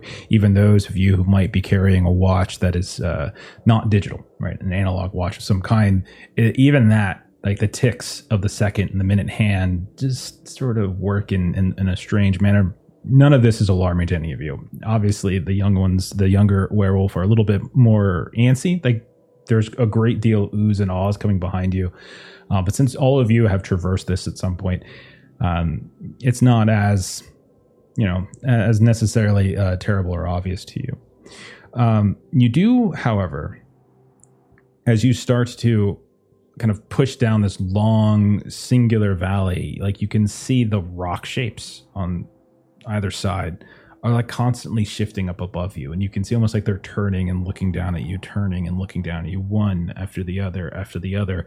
All these like ovular rocks and they have these very plain faces uh, very simple eyes uh, like there's not actual eyeballs and then there's like these little sunken um, sunken sockets where eyes might be and they all just shift and turn and shift and turn. Uh, and you can feel um, the sort of anxiety growing a bit in your your young companions. And then eventually the the valley itself begins to become sort of shrouded and overrun with this kind of um, glowing ethereal mist that just begins to pour down uh, out of those like where those sockets are almost like these tears are just flowing down creating this uh, this floor in the valley this sort of bl- like light bluish floating sort of vapor that as you move through it it kind of you you can feel physically it kind of tearing against your skin uh, here and there. And as you're walking you notice um, eustace jacques i'll say the two of you are out in front um, for different reasons. Um, you can see you can both see like this moving around almost like a comet sort of shifting around in the cloud up ahead like and it's moving with this great speed uh, and then I'll say Jacques, since you're in lupus form, your hearing is probably attuned particularly well. You just hear this fluttering, and it's like this. It's just echoing and echoing, and it's cavernous. And within moments, you guys can see that there are just these huge clouds uh, of swarms of these moths, these glowing, fluttering moths that are almost beginning to overwhelm your senses. Like your ears are starting to echo from the, the batting of their wings. Your eyes are beginning to get disoriented uh, by the glowing uh, of both the, the fog itself uh, and the and the moths themselves. And you begin to just lose your way. Like you're just struggling to kind of navigate. Um, you can hear your young Garou friends calling out, like, "What what do we do? What do we do? What do we do?" All right, what Which I gonna do? Everybody, reach out, grab the hand from the next person next to you, get in a circle. We're gonna take a second, do what I like to call a thankful circle. Because when we're in this place, you don't build your foundation on sand, you build your foundation on stone. And the stone of this is your trust in one another. I want all of you to grab a hand next to you, form a circle, say what you are thankful for of the person next to you. Jacques, I am thankful that you are so focused, so dedicated, so pinpoint at every moment. You are true to yourself and to all of us at all times. I'm thankful for you, Jacques. Thank you, Eustace. Jacques turns. He's holding a Lou's hand. of course. of course. of course you are. Oh yeah. Lou, uh, Jock. I am thankful that the blood of the Garou that runs through your veins may one day pass to a true wolf.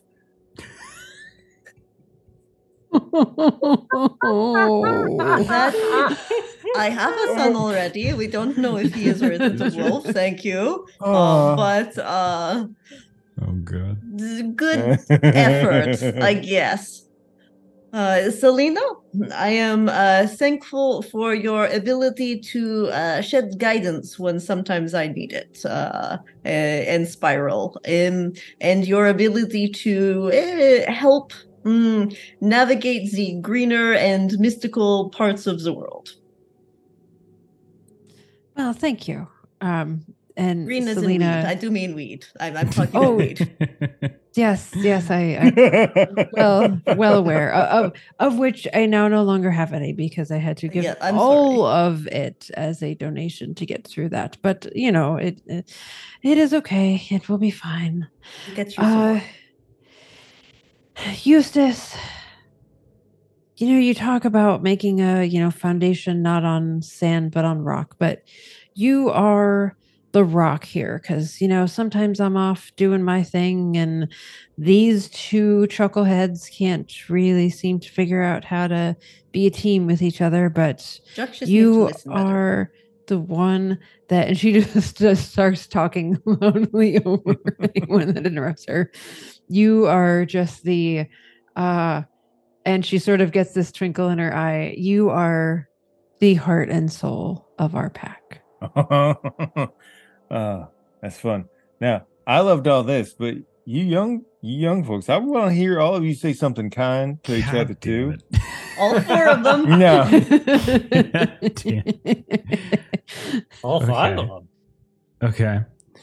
Orion will speak up and and he'll say to Ember Moonshadow, you, you're you're you're passionate about protecting the cairn and your belief in Josiah as the one true leader of our sept is it's unwavering.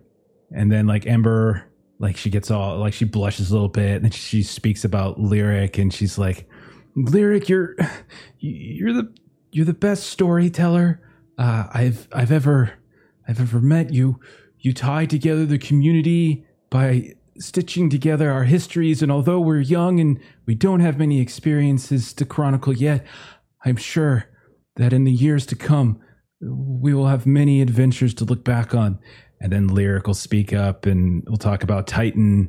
And he'll say, Titan, you're you're you're strong and you're and you're patient and you could probably kick the shit out of every single one of us, but but you choose not to. You you know when to use your strength and and you know that there are times in which you just have to grit grin and bear it and and and you're you're you're wise beyond your years. And then titan will speak up and say and and rune you're you're like the youngest of us but you're the wisest of us. You're almost as wise as mother morella you see all the the signs and the visions. You you look at the stars and from it you can intuit what gaia or luna or whoever is trying to tell us do it's just it's it's amazing then rune speaks up about orion orion you're you're the bravest one we have. You're just so willing to just just leap headlong into danger, whether it's to protect us, to feed the the sept, whatever it might be, and all of them kind of go round and round.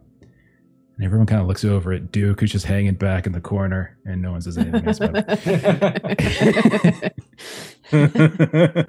Well, there you go. He is here in spirit. You saw me playing with my action figures together. yeah, Okay. So that that sure s- sounds and feels like family to me. That that feels like a strong foundation. I feel the ground getting steady beneath my feet. I feel all the noise falling away. How about you?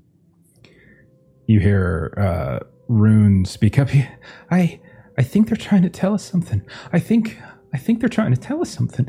And you watch as like the sort of the mist sort of swirls a bit. You can see some of the this these moth swarms begin to dissipate, but they leave kind of on each of you, in your hair, on your clothes, etc. There's a handful here or there. They're just sort of there on you, uh, and they're very they're not bothering. They're not like being uh, doing anything like irritating. They're just sort of sitting here, or kind of sitting on an ear, or sitting on a shoulder, or sitting on a pack, whatever it might be. And on the ground, almost like lights in a movie theater, you see there's more of them, uh, and they have kind of created this sort of pathway, and it leads into it looks like this crack in one of the walls of this valley, uh, and you can see that there's just this these steps going down into this this small crack. See, what do you know, Eustace? You just you knew exactly what we needed to do. After you. Of course I did. I always know what I'm doing. Jacques I would dart just a little happy. in front of Eustace, Sure. just so that he can protect him, and uh, in case something Mm-hmm. Unexpected happens. It's it's definitely a dark handful of steps, and they do feel like like hewn steps, like they're not like they're they're probably carved from somebody, but they're not like they're they're carved into the rock itself. And there is this little circuitous path within um you know within some kind of rock face. You can see again the red brick here and there. You can see there's these symbols and sigils and such that are uh, periodically illuminated by a moth just happening to perch up on one of these bits of rock here and there. And you all know that these are spirits. These moths are spirits. You're being surrounded by them, but you're treating them with decency. You're not hitting them. You're not swatting them, and they seem to be kind of aiding you in, in sort of kindness. And Jacques, since you're out in front, you hear the sounds of like like a like a whooshing, rushing water, uh, or not a rushing water. It's like almost like a tide. And when you come out on the other side, you can see there's just this this expanse of water. Uh, it it almost looks like a beach in some ways, or it could be a lakeside. Um, but you can see there's this current that just roils left and kind of right in front of you, and it's the only thing you can hear is that.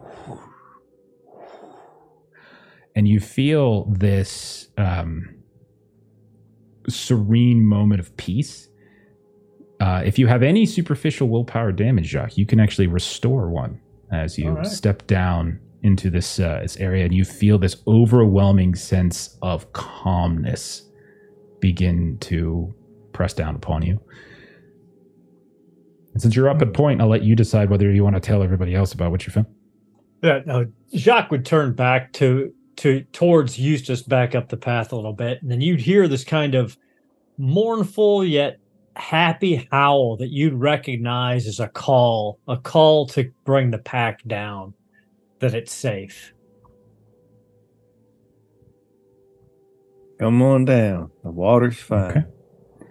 All of you will come down one by one, and again, as you start to emerge into this um, this waterfront, you all all of you feel that that sense of peace and calm. You can restore one point of superficial willpower damage as you just feel like normally, like it kind of drains on you the more and more you're here. But for once, whatever these things have done, seems better. And as you linger around the waterfront, you can see they begin to flake off and start to fly away.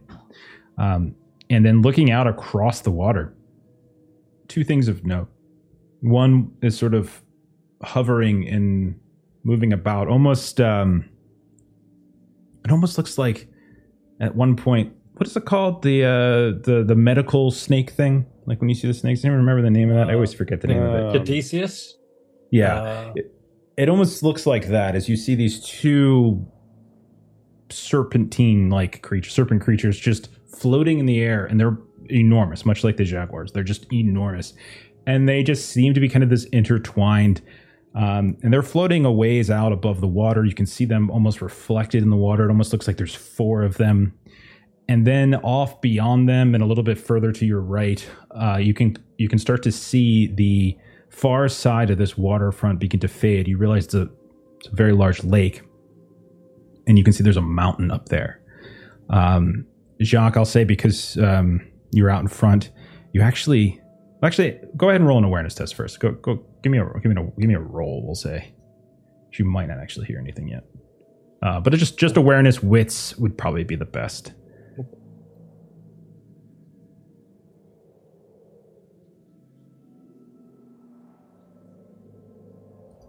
two successes.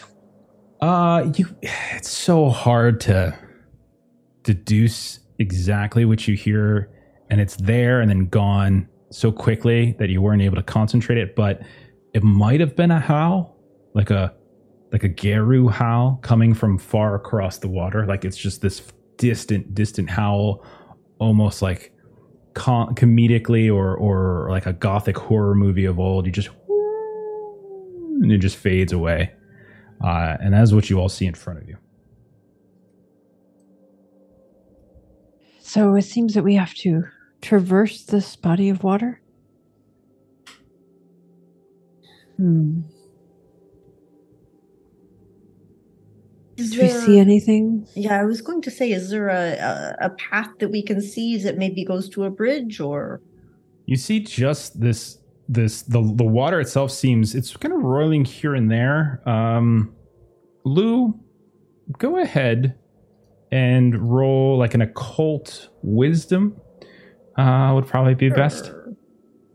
Occult wisdom. Yeah. Um. Occult uh, wisdom. Wisdom. Yeah, I'll. I want I want- was the renown. Oh, wrong. the the renown. That's right. yeah, that's the right. renowned. Uh, okay, I've got three wisdom, so I'm just going to do the same thing that Jeremy did and roll it with uh, J- composure's three, um, just so I can get the dice. And uh, do you want me to take start taking negative two for no cigarettes? Uh not yet. It's only been one yet? scene, so I think you're Okay. okay still. Not bad. Three. Uh, so Lou, as you're looking around, you're specifically looking for some kind of bridge, and you notice how reflective the uh, as you look off and you see those up in the air, so to speak, in the sky, those massive serpentines kind of ro- rolling around together, and how almost perfectly reflective it is. And you realize that kind of underneath them, the there's not like a, the water's not roiling and you think there's like this very reflective path uh, and you think they're literally floating over top of it like it looks like that's like a reflective path that crosses over uh, over the Oh. water itself Um, you see the the reflection. Maybe we cross where exactly it is. Um, Hmm. can I turn on penumbra senses and see if I make it easier to see at that point uh, the path? Uh, if you want to turn on Pen- penumbra sense uh, yeah you can give that a roll um, so penumbra senses let me see I can uh, pop it up. There we go. let me make sure this is actually going to be useful to you so it doesn't Yeah. so, so okay so uh, this ability doesn't make them visible to physical entities if used from the umbra it does alert some spirits of the presence um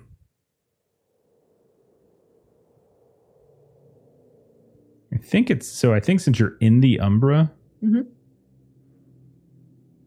it'll allow you yeah i mean uh, yeah you can do it it basically would just allow you to sort of like you're seeing some physical you're seeing some spirits already Mhm.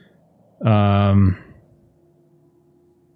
I'm, I'm trying to read exactly what this would do in the umbra for you is what i'm trying to see if it's even worth your time Yeah. Um. I, I- I'll I'll hold off. I I think I'll just try to to walk across it as is. Uh, because I can see Yeah, the reflection. It feels like it's more Umbra physical at the same time, and I'm not Yeah. sure there's Yeah, the that's what I was- benefit that's to what I was seeing thinking. physical right now. Monday Yeah. night, c'est pas un problème. On y va. Let us go across. Allons-y. I've got a weird idea. I like what you're doing. I want to piggyback off of that. Oh yeah, yeah, yeah. Please. Because you know, uh, what was it, Caduceus or whatever? Like it was usually associated with like Hermes or Mercury, like a traveling god, right? He likes to help.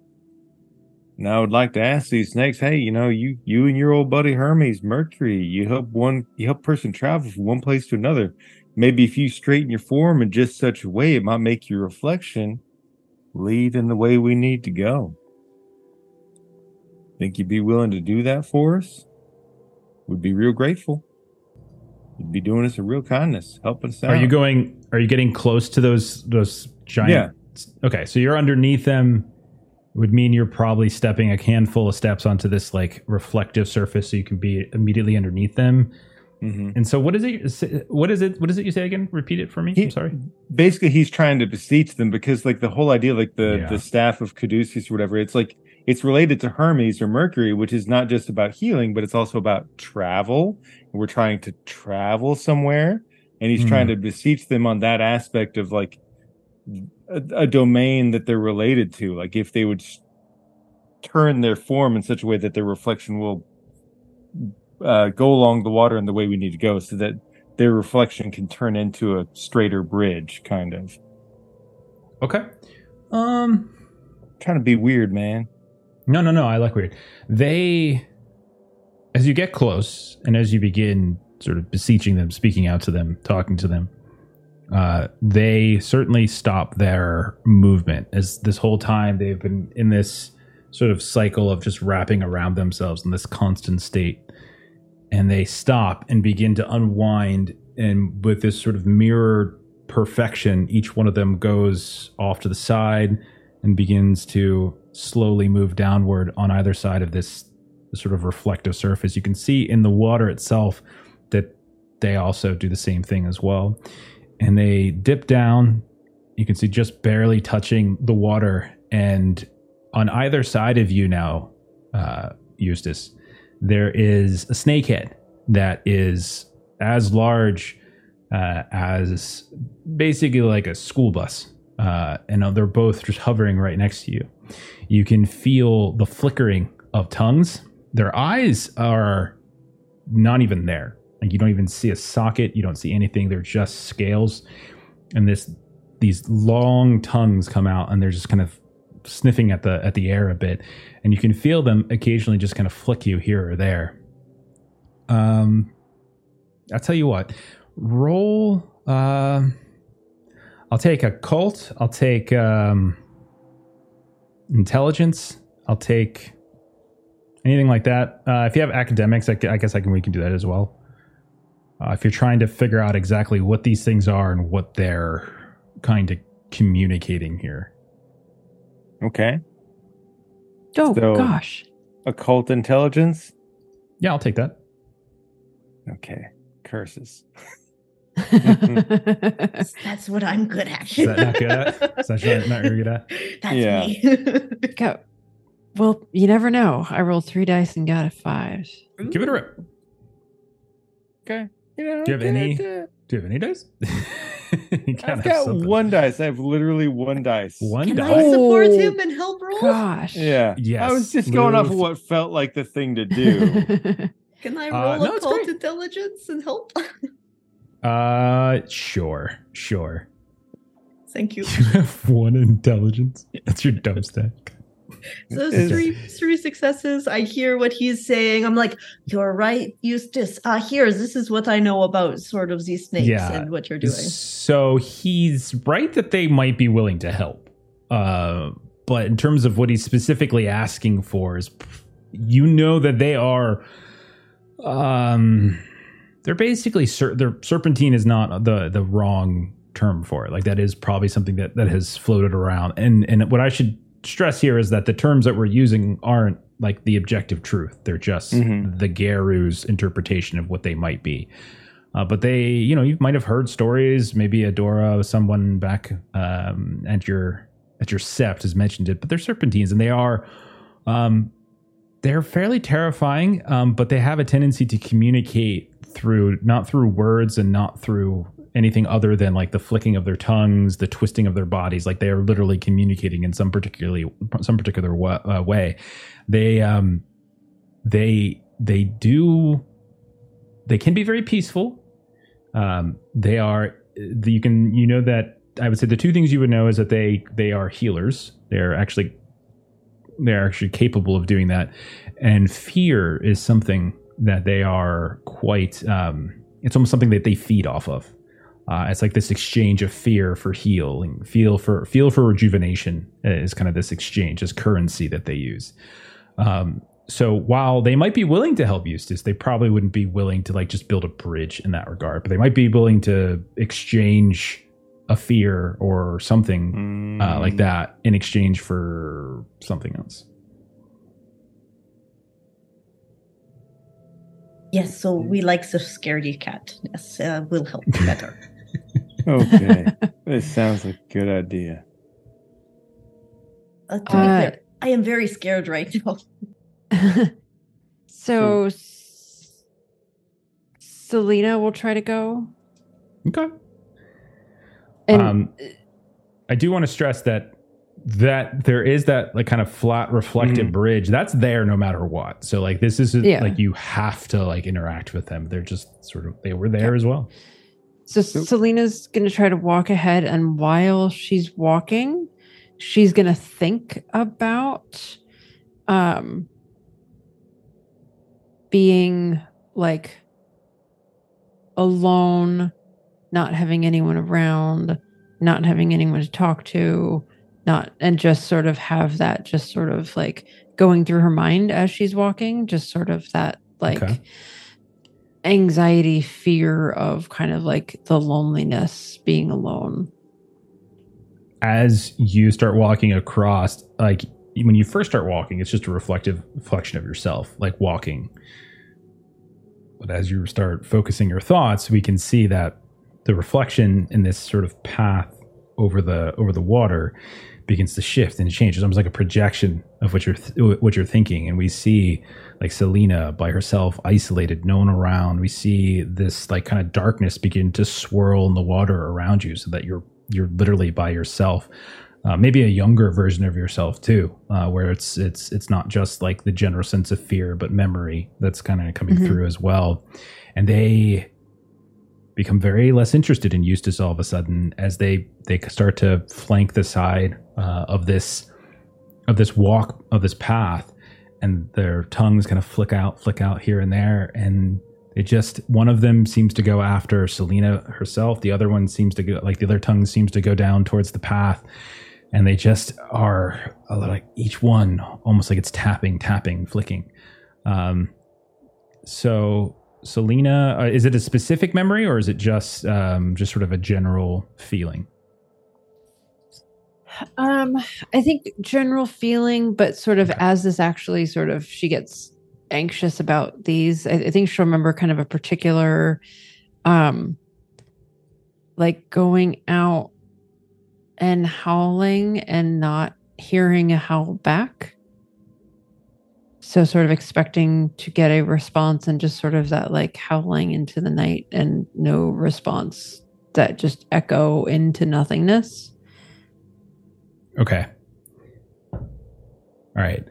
Uh, so, okay, you feel um, you're you're in the Umbra right now, and so like uh, your physical body, uh, it is distant. Like your understanding of it, your feeling of it. While you still s- felt the harm of smashing into the tree before, like it is, the pain is always like a little distant because you're not quite immediate but you can feel a surge actually you can feel the wounds you can feel the pain that you've been carrying in the last day or so since the time on the highway begin to lessen somewhat as you can heal one aggravated damage and one superficial damage and let me know how that does for you so Uh, yeah. So then I'll have one of each Oh, left. make sure I'm doing the math right on this. Power plus. Yeah. Okay, that's right. Uh, so what is your what is your health maximum? Six. Okay. All right, you're fine. So yeah, it's just the one aggravated health and the one superficial health that gets healed. You feel a distant Awesome. surge of I think this rejuvenation come from you. But you also feel a little of like that fear begin to it's not like they're taking it from you. You still you still have it, but it's kind of deadened and dull and dulled and sort of a little bit more distant. Um, it's not as it's not as crisp of a, of a memory or a feeling as it was prior. Um, but you all watch as Salina makes it across this this this it's not even a massive lake i would say it's it's a decent size and she just traverses across and eventually these two creatures begin to start sort of swirling around in that perfect synchronicity uh, above it and salina you've made it kind of to the other side of this lake And Salina's going to howl uh, like a scared howl to try to Mhm. communicate back sort of Okay. what tactic she used. and so jacques you would hear that for sure Jacques would Jacques padding across as a wolf, thinking about Salina's communication. Um, and he reaches back and when he looks down into this reflection, he sees himself as a as a as a young wolf pup. Uh, padding with his pack in West Virginia and feeling the first draw of the kin seeker ritual uh, that pulled him away from his pack, and he's you see him as this as this pup moving towards this weird furless thing that's calling to him. Uh, and he gets closer and closer and he feels like he trusts it. And it it grabs a hold of the ruff of his fur and it stares down into into into quiet claw's eyes. Uh, and then he feels the smothering loss as all of the smells around him begin to disappear and all the sounds begin to become muffled. And it's almost like he's being buried alive as he gets weak and as he feels cold for the first time as he realizes he has no fur. And he's he's this this small boy now and he tries to howl out to get his pack to come and save him. And all that comes out is this mewling human cry. And for the first time in his life he feels true terror and hate. Hate of humanity for what they've made him into in that moment. As he sees his mother and the rest of the pack pull back into the tree lines as he's left uh, this weak, pitiful thing in this man's arms. And so just like with Salina, they immediately like fly down. They flank either side. One hitting the body of of, of Jacques. One uh, with its tongue flicking down at the reflection of everything that Jacques just narrated, just all showing. And uh, Jacques, just like Salina, you feel that distant pain. Um, or discomfort you might have ha- ha- you know had left over from your your highway fight begin to lessen but you also feel the the the acuteness of that memory begin to sort of flatten out a little bit it's still there but it doesn't it doesn't bring you as much clear and immediate kind of rage uh, as it maybe once did before uh, and you too one aggravated and one super i wrote the same uh, one aggravated and one superficial So that fully heals Jacques now. Okay, perfect. Uh, all right, Eustace or Lou?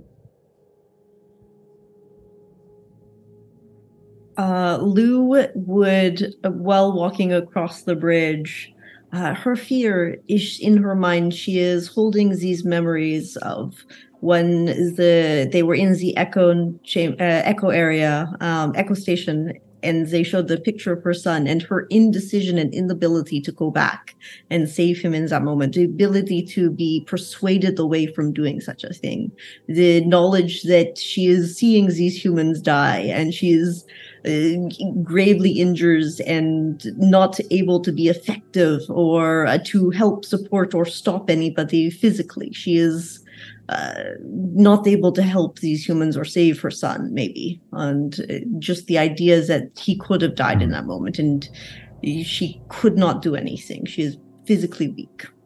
And you we see like literally the path begin to just play out that which we've experienced, that that whole moment.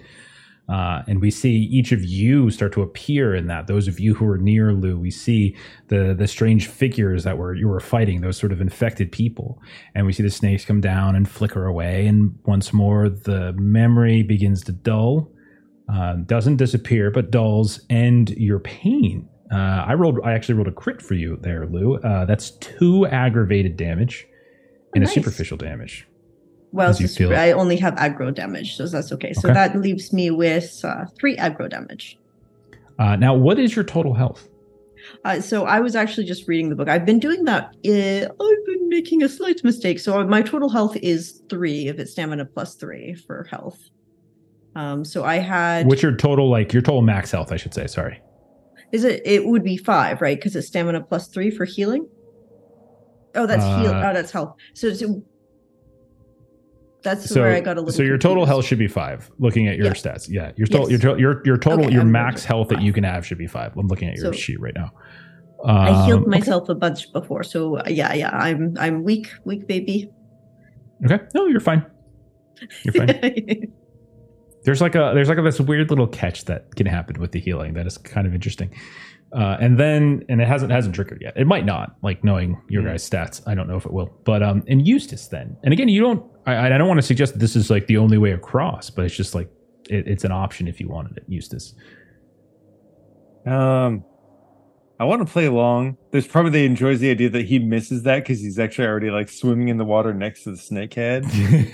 uh, but no, maybe maybe it's just kind of intuitive to some extent, and uh, you know, one memory that'll surface to his mind is actually a very recent one. You know, yes, this nice young lady showing him hospitality and doing nothing but sharing her grace, and he just it, like it, like he sees in his mind like the whole like throwing the cup and yelling another and breaking the the domicile of somebody who's showing him hospitality, and he kind of hates the idea that for as much as he wants to be kind and be a foundation for others and show hospitality that there's the part of him that at some point at any given moment he doesn't expect could just let loose and destroy the people around him that he cares about. And he just that really bothers him. And he, he thinks about like various what ifs like you know what if you know i had a customer there were the people that were there that night of the sandstorm.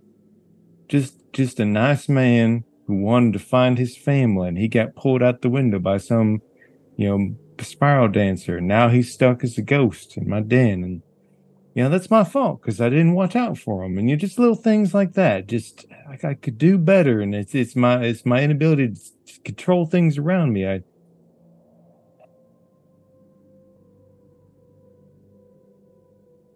Sorry, I had myself muted there. Much like everybody else, uh, you see these snakes come down. They kind of flank, flicker out at you. The memory, again, doesn't go away. It dulls a bit, uh, and you can tell, like like any sort of anger or frustration that that you would normally derive from it, um, begins to lessen. Right, like it's still there in the back of your mind. Uh, and you, much like Jacques and Salina, I rolled normal for you. So it's if you have any damage, it would be one ag, and it would be one superficial. i'm all good And we will say that each of the young pups, maybe even Duke, kind of go through that same ritual process. And eventually you all find yourselves um, on the other side. Uh, and you can see that you are at the base of a mountain. And Jacques, now that you're here, it is unmistakable. Uh, there are, isn't just one howl, but there are howls upon howls, like literally dozens and dozens, hundreds maybe, just howling down, like rolling down the slope of this mountain, this rocky, snowy slope of this mountain, trees here and there, but for the most part, it's just this this snowy, icy peak in front of you. It still has at its base that kind of red rock that you've been familiar with, but it eventually turns and becomes snow capped. And and all of you can hear this too. Um, but it is just this inundation. It just sounds like like a like a hundred or two hundred Garou just howling and howling, and all of you can immediately tell it's pain. Like you can tell, like they're they're howling in pain and desperation, and there's just this intense emotional residue that just seems to be sloping down like an avalanche on you guys as you stare up. Uh, but nonetheless, that does seem to be the path.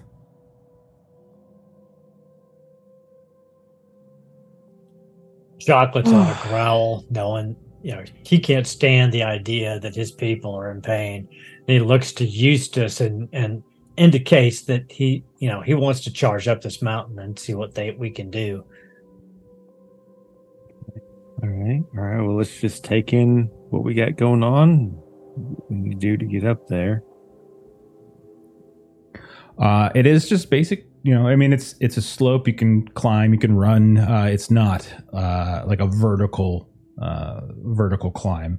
Um, so each one of you being, you know, yourselves more than just normal humans can very easily lope and run and half climb. It's not an issue. Um, anybody who has academics, um, especially if you have a specialty in like history or something like that, you can certainly give this a roll if you like. Uh, as I would imagine, this likely um, would probably put it probably put something your memory would probably kick in here. So if anybody has academics, um, I'll I take occult acad- too, but it's a bit, a bit I have- higher difficulty. If academics theology, Uh, you can roll academics. I don't think theology will play here necessarily. Okay. As it's not necessarily religious related. It's more history. Um, academics int. that's fine. Yep. Uh, it's really only like a two required for a academic. If you're rolling occult, I would probably say a four. It's a little different. I only got two for occult.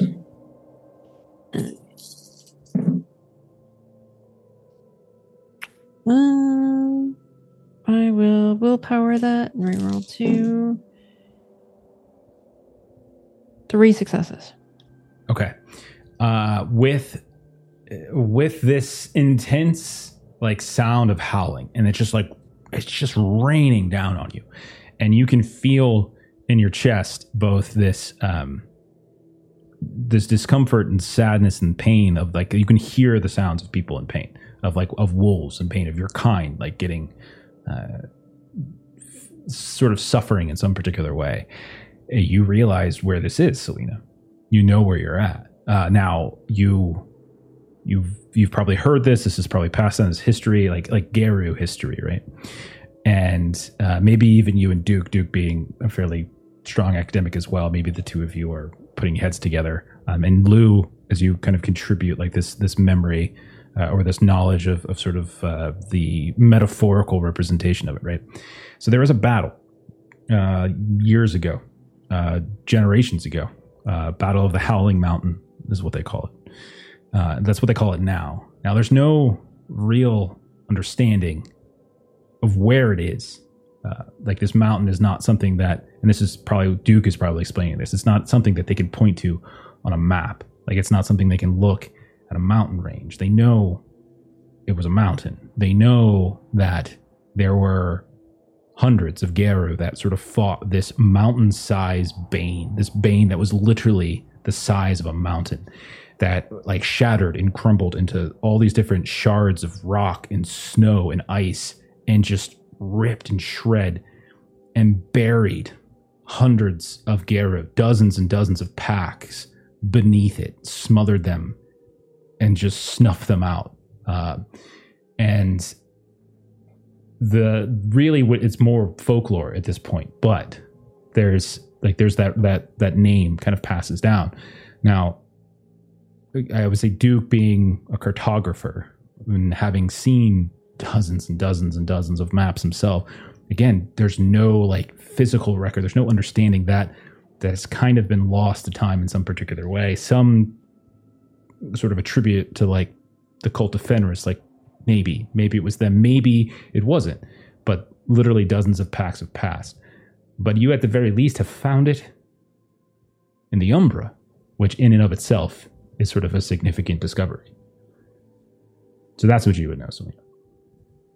so much it was we've we've probably all heard the stories but this is literally what we see howling mountain this is this is it How do we free the spirits of the Garou so they can return to the Green Mother? we we must we must go, go ahead i it, it was a we, we might have a, a battle ahead of us perhaps True. Or- I mean, we forge in. It's kind of like what I mean. Sorry, it's a gross analogy, but kind of like when you got a cyst or something, you got to make that initial puncture to let everything out. Like I don't know how else to say it, but like you got to just get in there. We forge ahead. We cleave a path, and the further we delve forward, the more we've opened the way back for them to retreat. Hmm. I like it. And Jacques will shift into Hispo, so he's got a little bit more muscle and a little bit more bulk. It's a good idea. I think I might follow suit. I've been in Glabros the entire time. okay. Okay. Um okay. So as you start climbing, um, trekking up the slopes, um, you can feel this uh, cracking, like the ice, the rock itself kind of shifting and moving.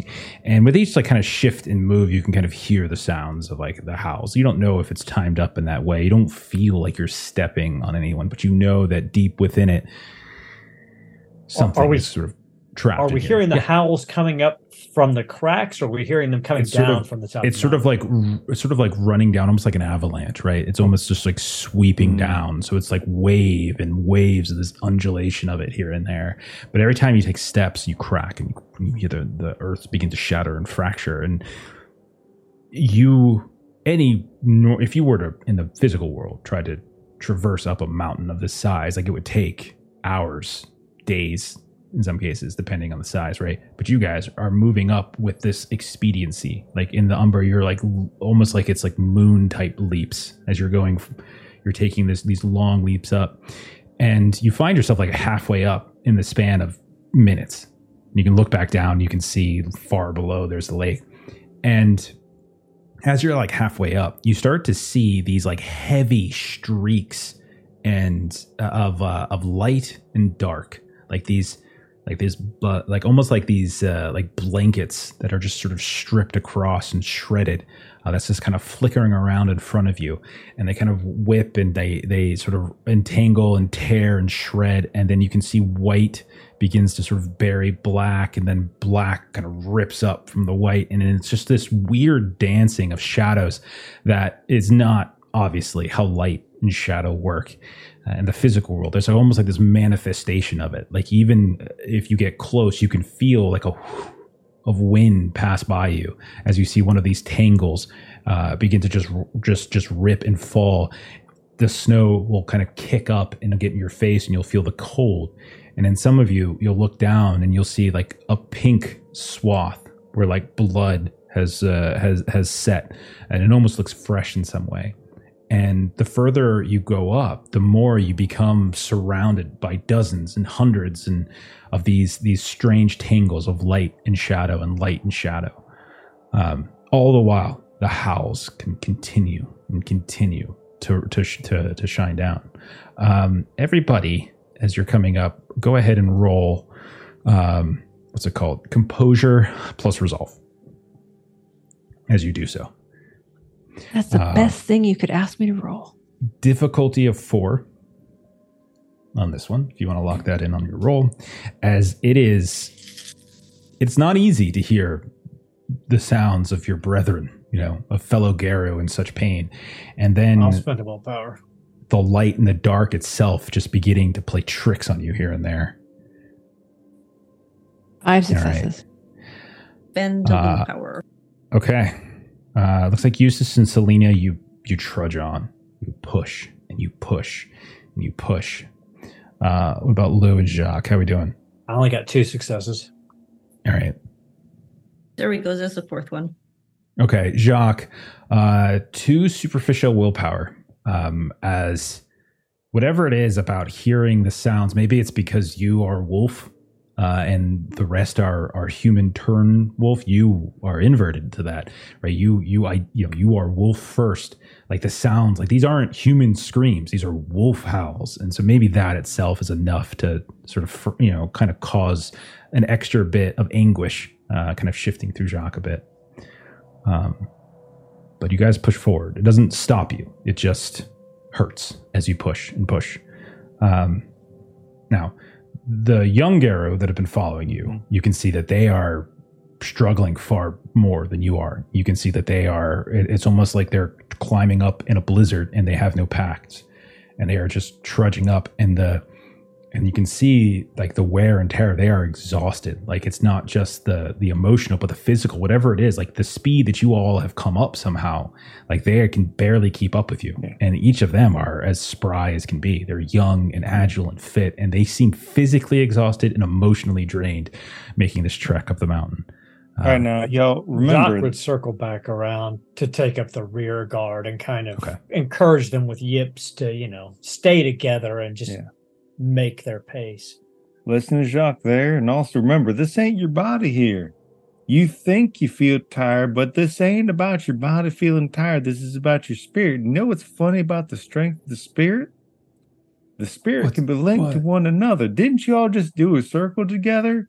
Didn't y'all just remind each other how powerful you are together? That you're a family, that you're a pack? Now, Yeah. an individual might feel emotionally drained on this this mountain, but you all ain't. You're a family. You're fine. You're gonna do this together. But those those howls, those they were packs, they were families. And what happened? Like I can feel them, man. It hurts. Bet you can.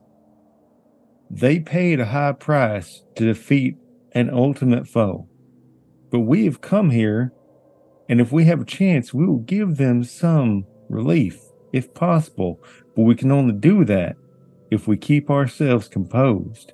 If we keep the strength of our family, our pack, and we continue to move forward, you quit now, and it's all for naught. But you're not a quitter, are you? What's your name again? Is it Titan? Does the Uh, Titan stumble at the mountain? No, he doesn't. The Titan moves up a mountain. The Titan moves mountains.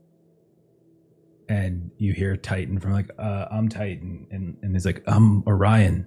But no, it's okay. No, you're right though. Yeah. As we'll say, they're they're they're like in glab, glab uh, Glabro form, so it's probably they look a little I'm different. sorry, y'all Uh, look alike. I mean, he's African American, and I'm a pale guy with red hair. It's a joke. I'm terribly sorry. They start It's chuckling. world, man. Uh, Uh, they start chuckling. Roll roll a leadership test. Actually, roll a leadership. You can do leadership composure or leadership charisma, whichever you prefer. I'll give it a try. Yeah, Eustace is it. all over keeping everybody moving forward. fine. This is his thing, yeah. Yes. Turns around and calls and by the wrong Wow, name. nice. Poor Titan. No one's ever gonna get his name. They know his name. I thought I was Uh, talking to the right guy. I got it wrong. It's fair.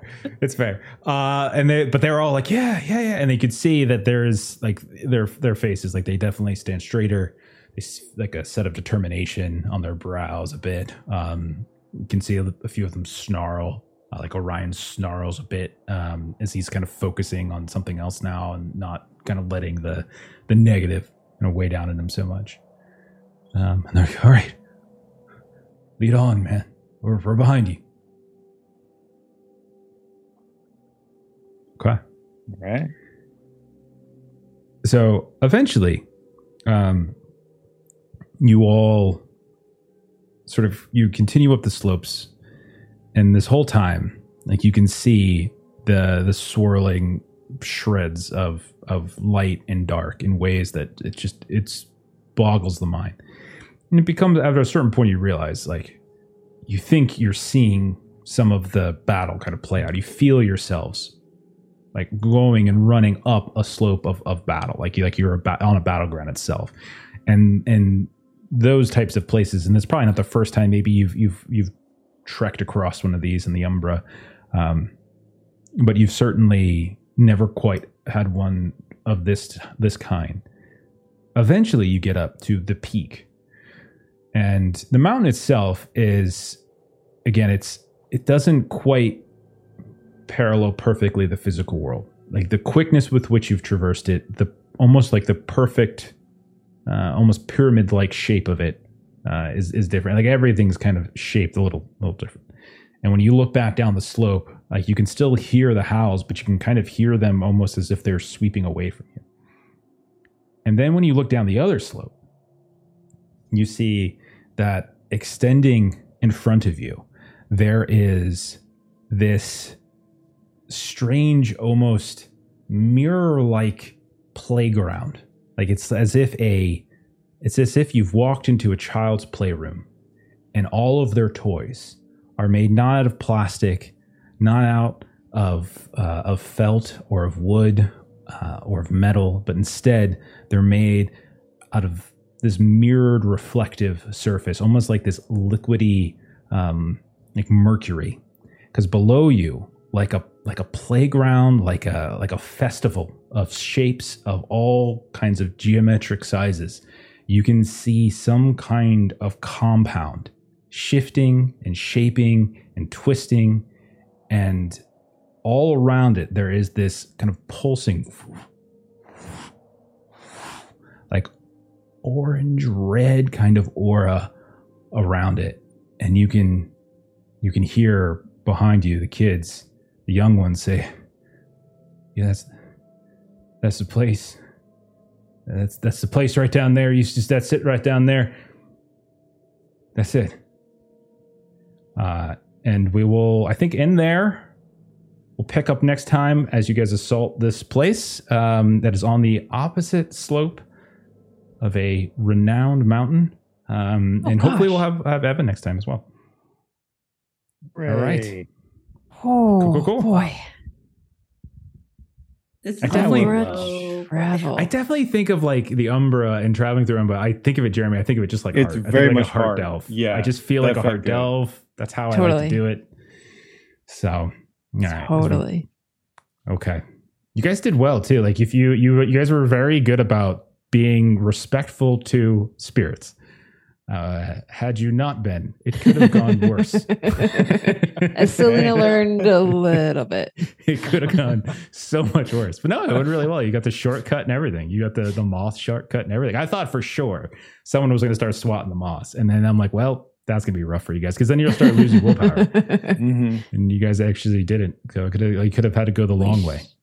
Showed restraint. Yeah, yeah, Yeah. it's great. You showed balance. Be respectful. Balance. Yeah, respectful. It's great. Uh, yeah, you had it right away too. Aaron. You just dropped the meat down. Yeah, that'll do. Meat'll do. Like they're so like the they're they're basically like they're spirits that echo like the physical like the Mm. physical creature. So they're basically like you know jaguars or something similar to the jaguar. You Mhm. know, um, like an ex- so like in Arizona, there's like an extinct sort of jaguar that's no longer or in, maybe it's endangered. I can't remember. That's not like uh it's not as prevalent as it once was. hmm so that's kind of what it is. Like, but obviously I'm tweaking it a little bit for our purposes, but that's sort of the general the general gist. Uh, all right. So next time around, uh, hopefully we'll have uh, a full crew uh, and uh, we can assault this. Um, well, you know it now. It's a stronghold of a mage in the middle of frickin' nowhere on the the slope of a mountain known to have once been a battleground that destroyed dozens of werewolf pecks. So I'm sure this will be fine. I'm sure there's no easy peasy. Easy peasy. Good in the park. All Good good. But the important thing is we've come together. Yeah, there's really some good emotional bonding going on. Yeah, this is yeah. great. And plus, I I tricked Kipser into thinking her kid was okay. Isn't that great? Fantastic. No, I was the like- only- I was like, no, no, no, no. Melissa got the good role. I, I'm yes. thankful that Aaron picked up immediately on where I was hoping to go of Jacques having to say what he was thankful for about Lou. Like, Yeah, Aaron I was picked that up wondering. Yeah. immediately. Oh, It made me so happy. Oh, good. That's so funny. All right. Uh, Uh, let's do some closing plugs and then we will get on out of here. Jeremy, tell us about this Patreon. Aaron Reese on Patreon. We got comics, maps, tokens, fun stuff. Check it out. I literally typed like I put the wrong command. and I put- Patreon. But I put Patreon, and then no, it's not what it is. Patreon. Uh, Patreon. Uh, Aaron, what's going on over on Garbluck? Uh, next week, uh, on Tuesday at 4 p.m. Eastern Standard Time, you can get uh, check Millie out as she continues to run her long going uh, Coriolis campaign. It's a lot of fun, a lot of uh, free league space fun. On Wednesday, I'll be in the narrator's seat at the same time as we continue our Marvel, Multiverse campaign. We're playing the Cataclysm of Kang, and we're starting the friendly. Na- well, we're in the friendly neighborhood adventure for the rank two characters, so that'll be a good time. And then on Thursday, uh, Pete will be back and running some more heroic deeds. His own, uh, his own RPG, kind of uh, old school feel with modern mechanics as he runs people through the classic Red Hand of Doom campaign. Awesome. Very nice. Uh, all right. As for us here, a couple things. Tomorrow night's our next game. Normally that would be a Wrath and Glory night, uh, but uh, we don't have everybody. Uh, so instead, I'm going to be running some Electric Bastion Land. We're going to be doing a uh, holiday themed Into the Odd, uh, Into the Oddmas uh, is what it's called. Uh, so come hang out for that. It's going to be a lot of fun. Uh, you can see Jeremy and Melissa are going to hop in as players. Saturday is the next game after that, where we're back to Call of Cthulhu. We're doing more Eternal Lies. We're down in Savannah. We're in, a uh, we're in a sanitarium in Savannah, uh, and I just attacked them and bit them. I bit them a bunch. Uh, there's a lot of biting for some reason there was. uh, going on So much last fight. session. A lot of biting. Uh, and then uh, Monday, uh, Fragged Empire. Uh, you can see uh, us uh, in our weird kind of space sci-fi game, Far Skype, uh, Farscape sort of uh, sort of vibe is what I'm going for in it.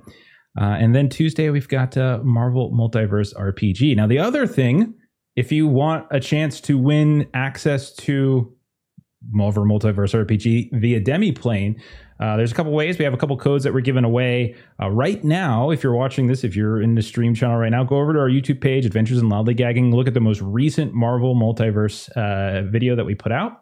uh, drop a comment on that video, and you get entered into a contest to get uh, a a free code. Uh, and you can also just come hang out with us next Tuesday because we're going to give another one away on stream as well. So, uh, so we have a couple of those to give away, and we're trying to figure out a couple different ways to do it. Uh, other than that, thank you everyone who hung out tonight. And uh, thank you to High Shelf Collective for the raid at the end there. We really do appreciate it. It's very, very kind of you.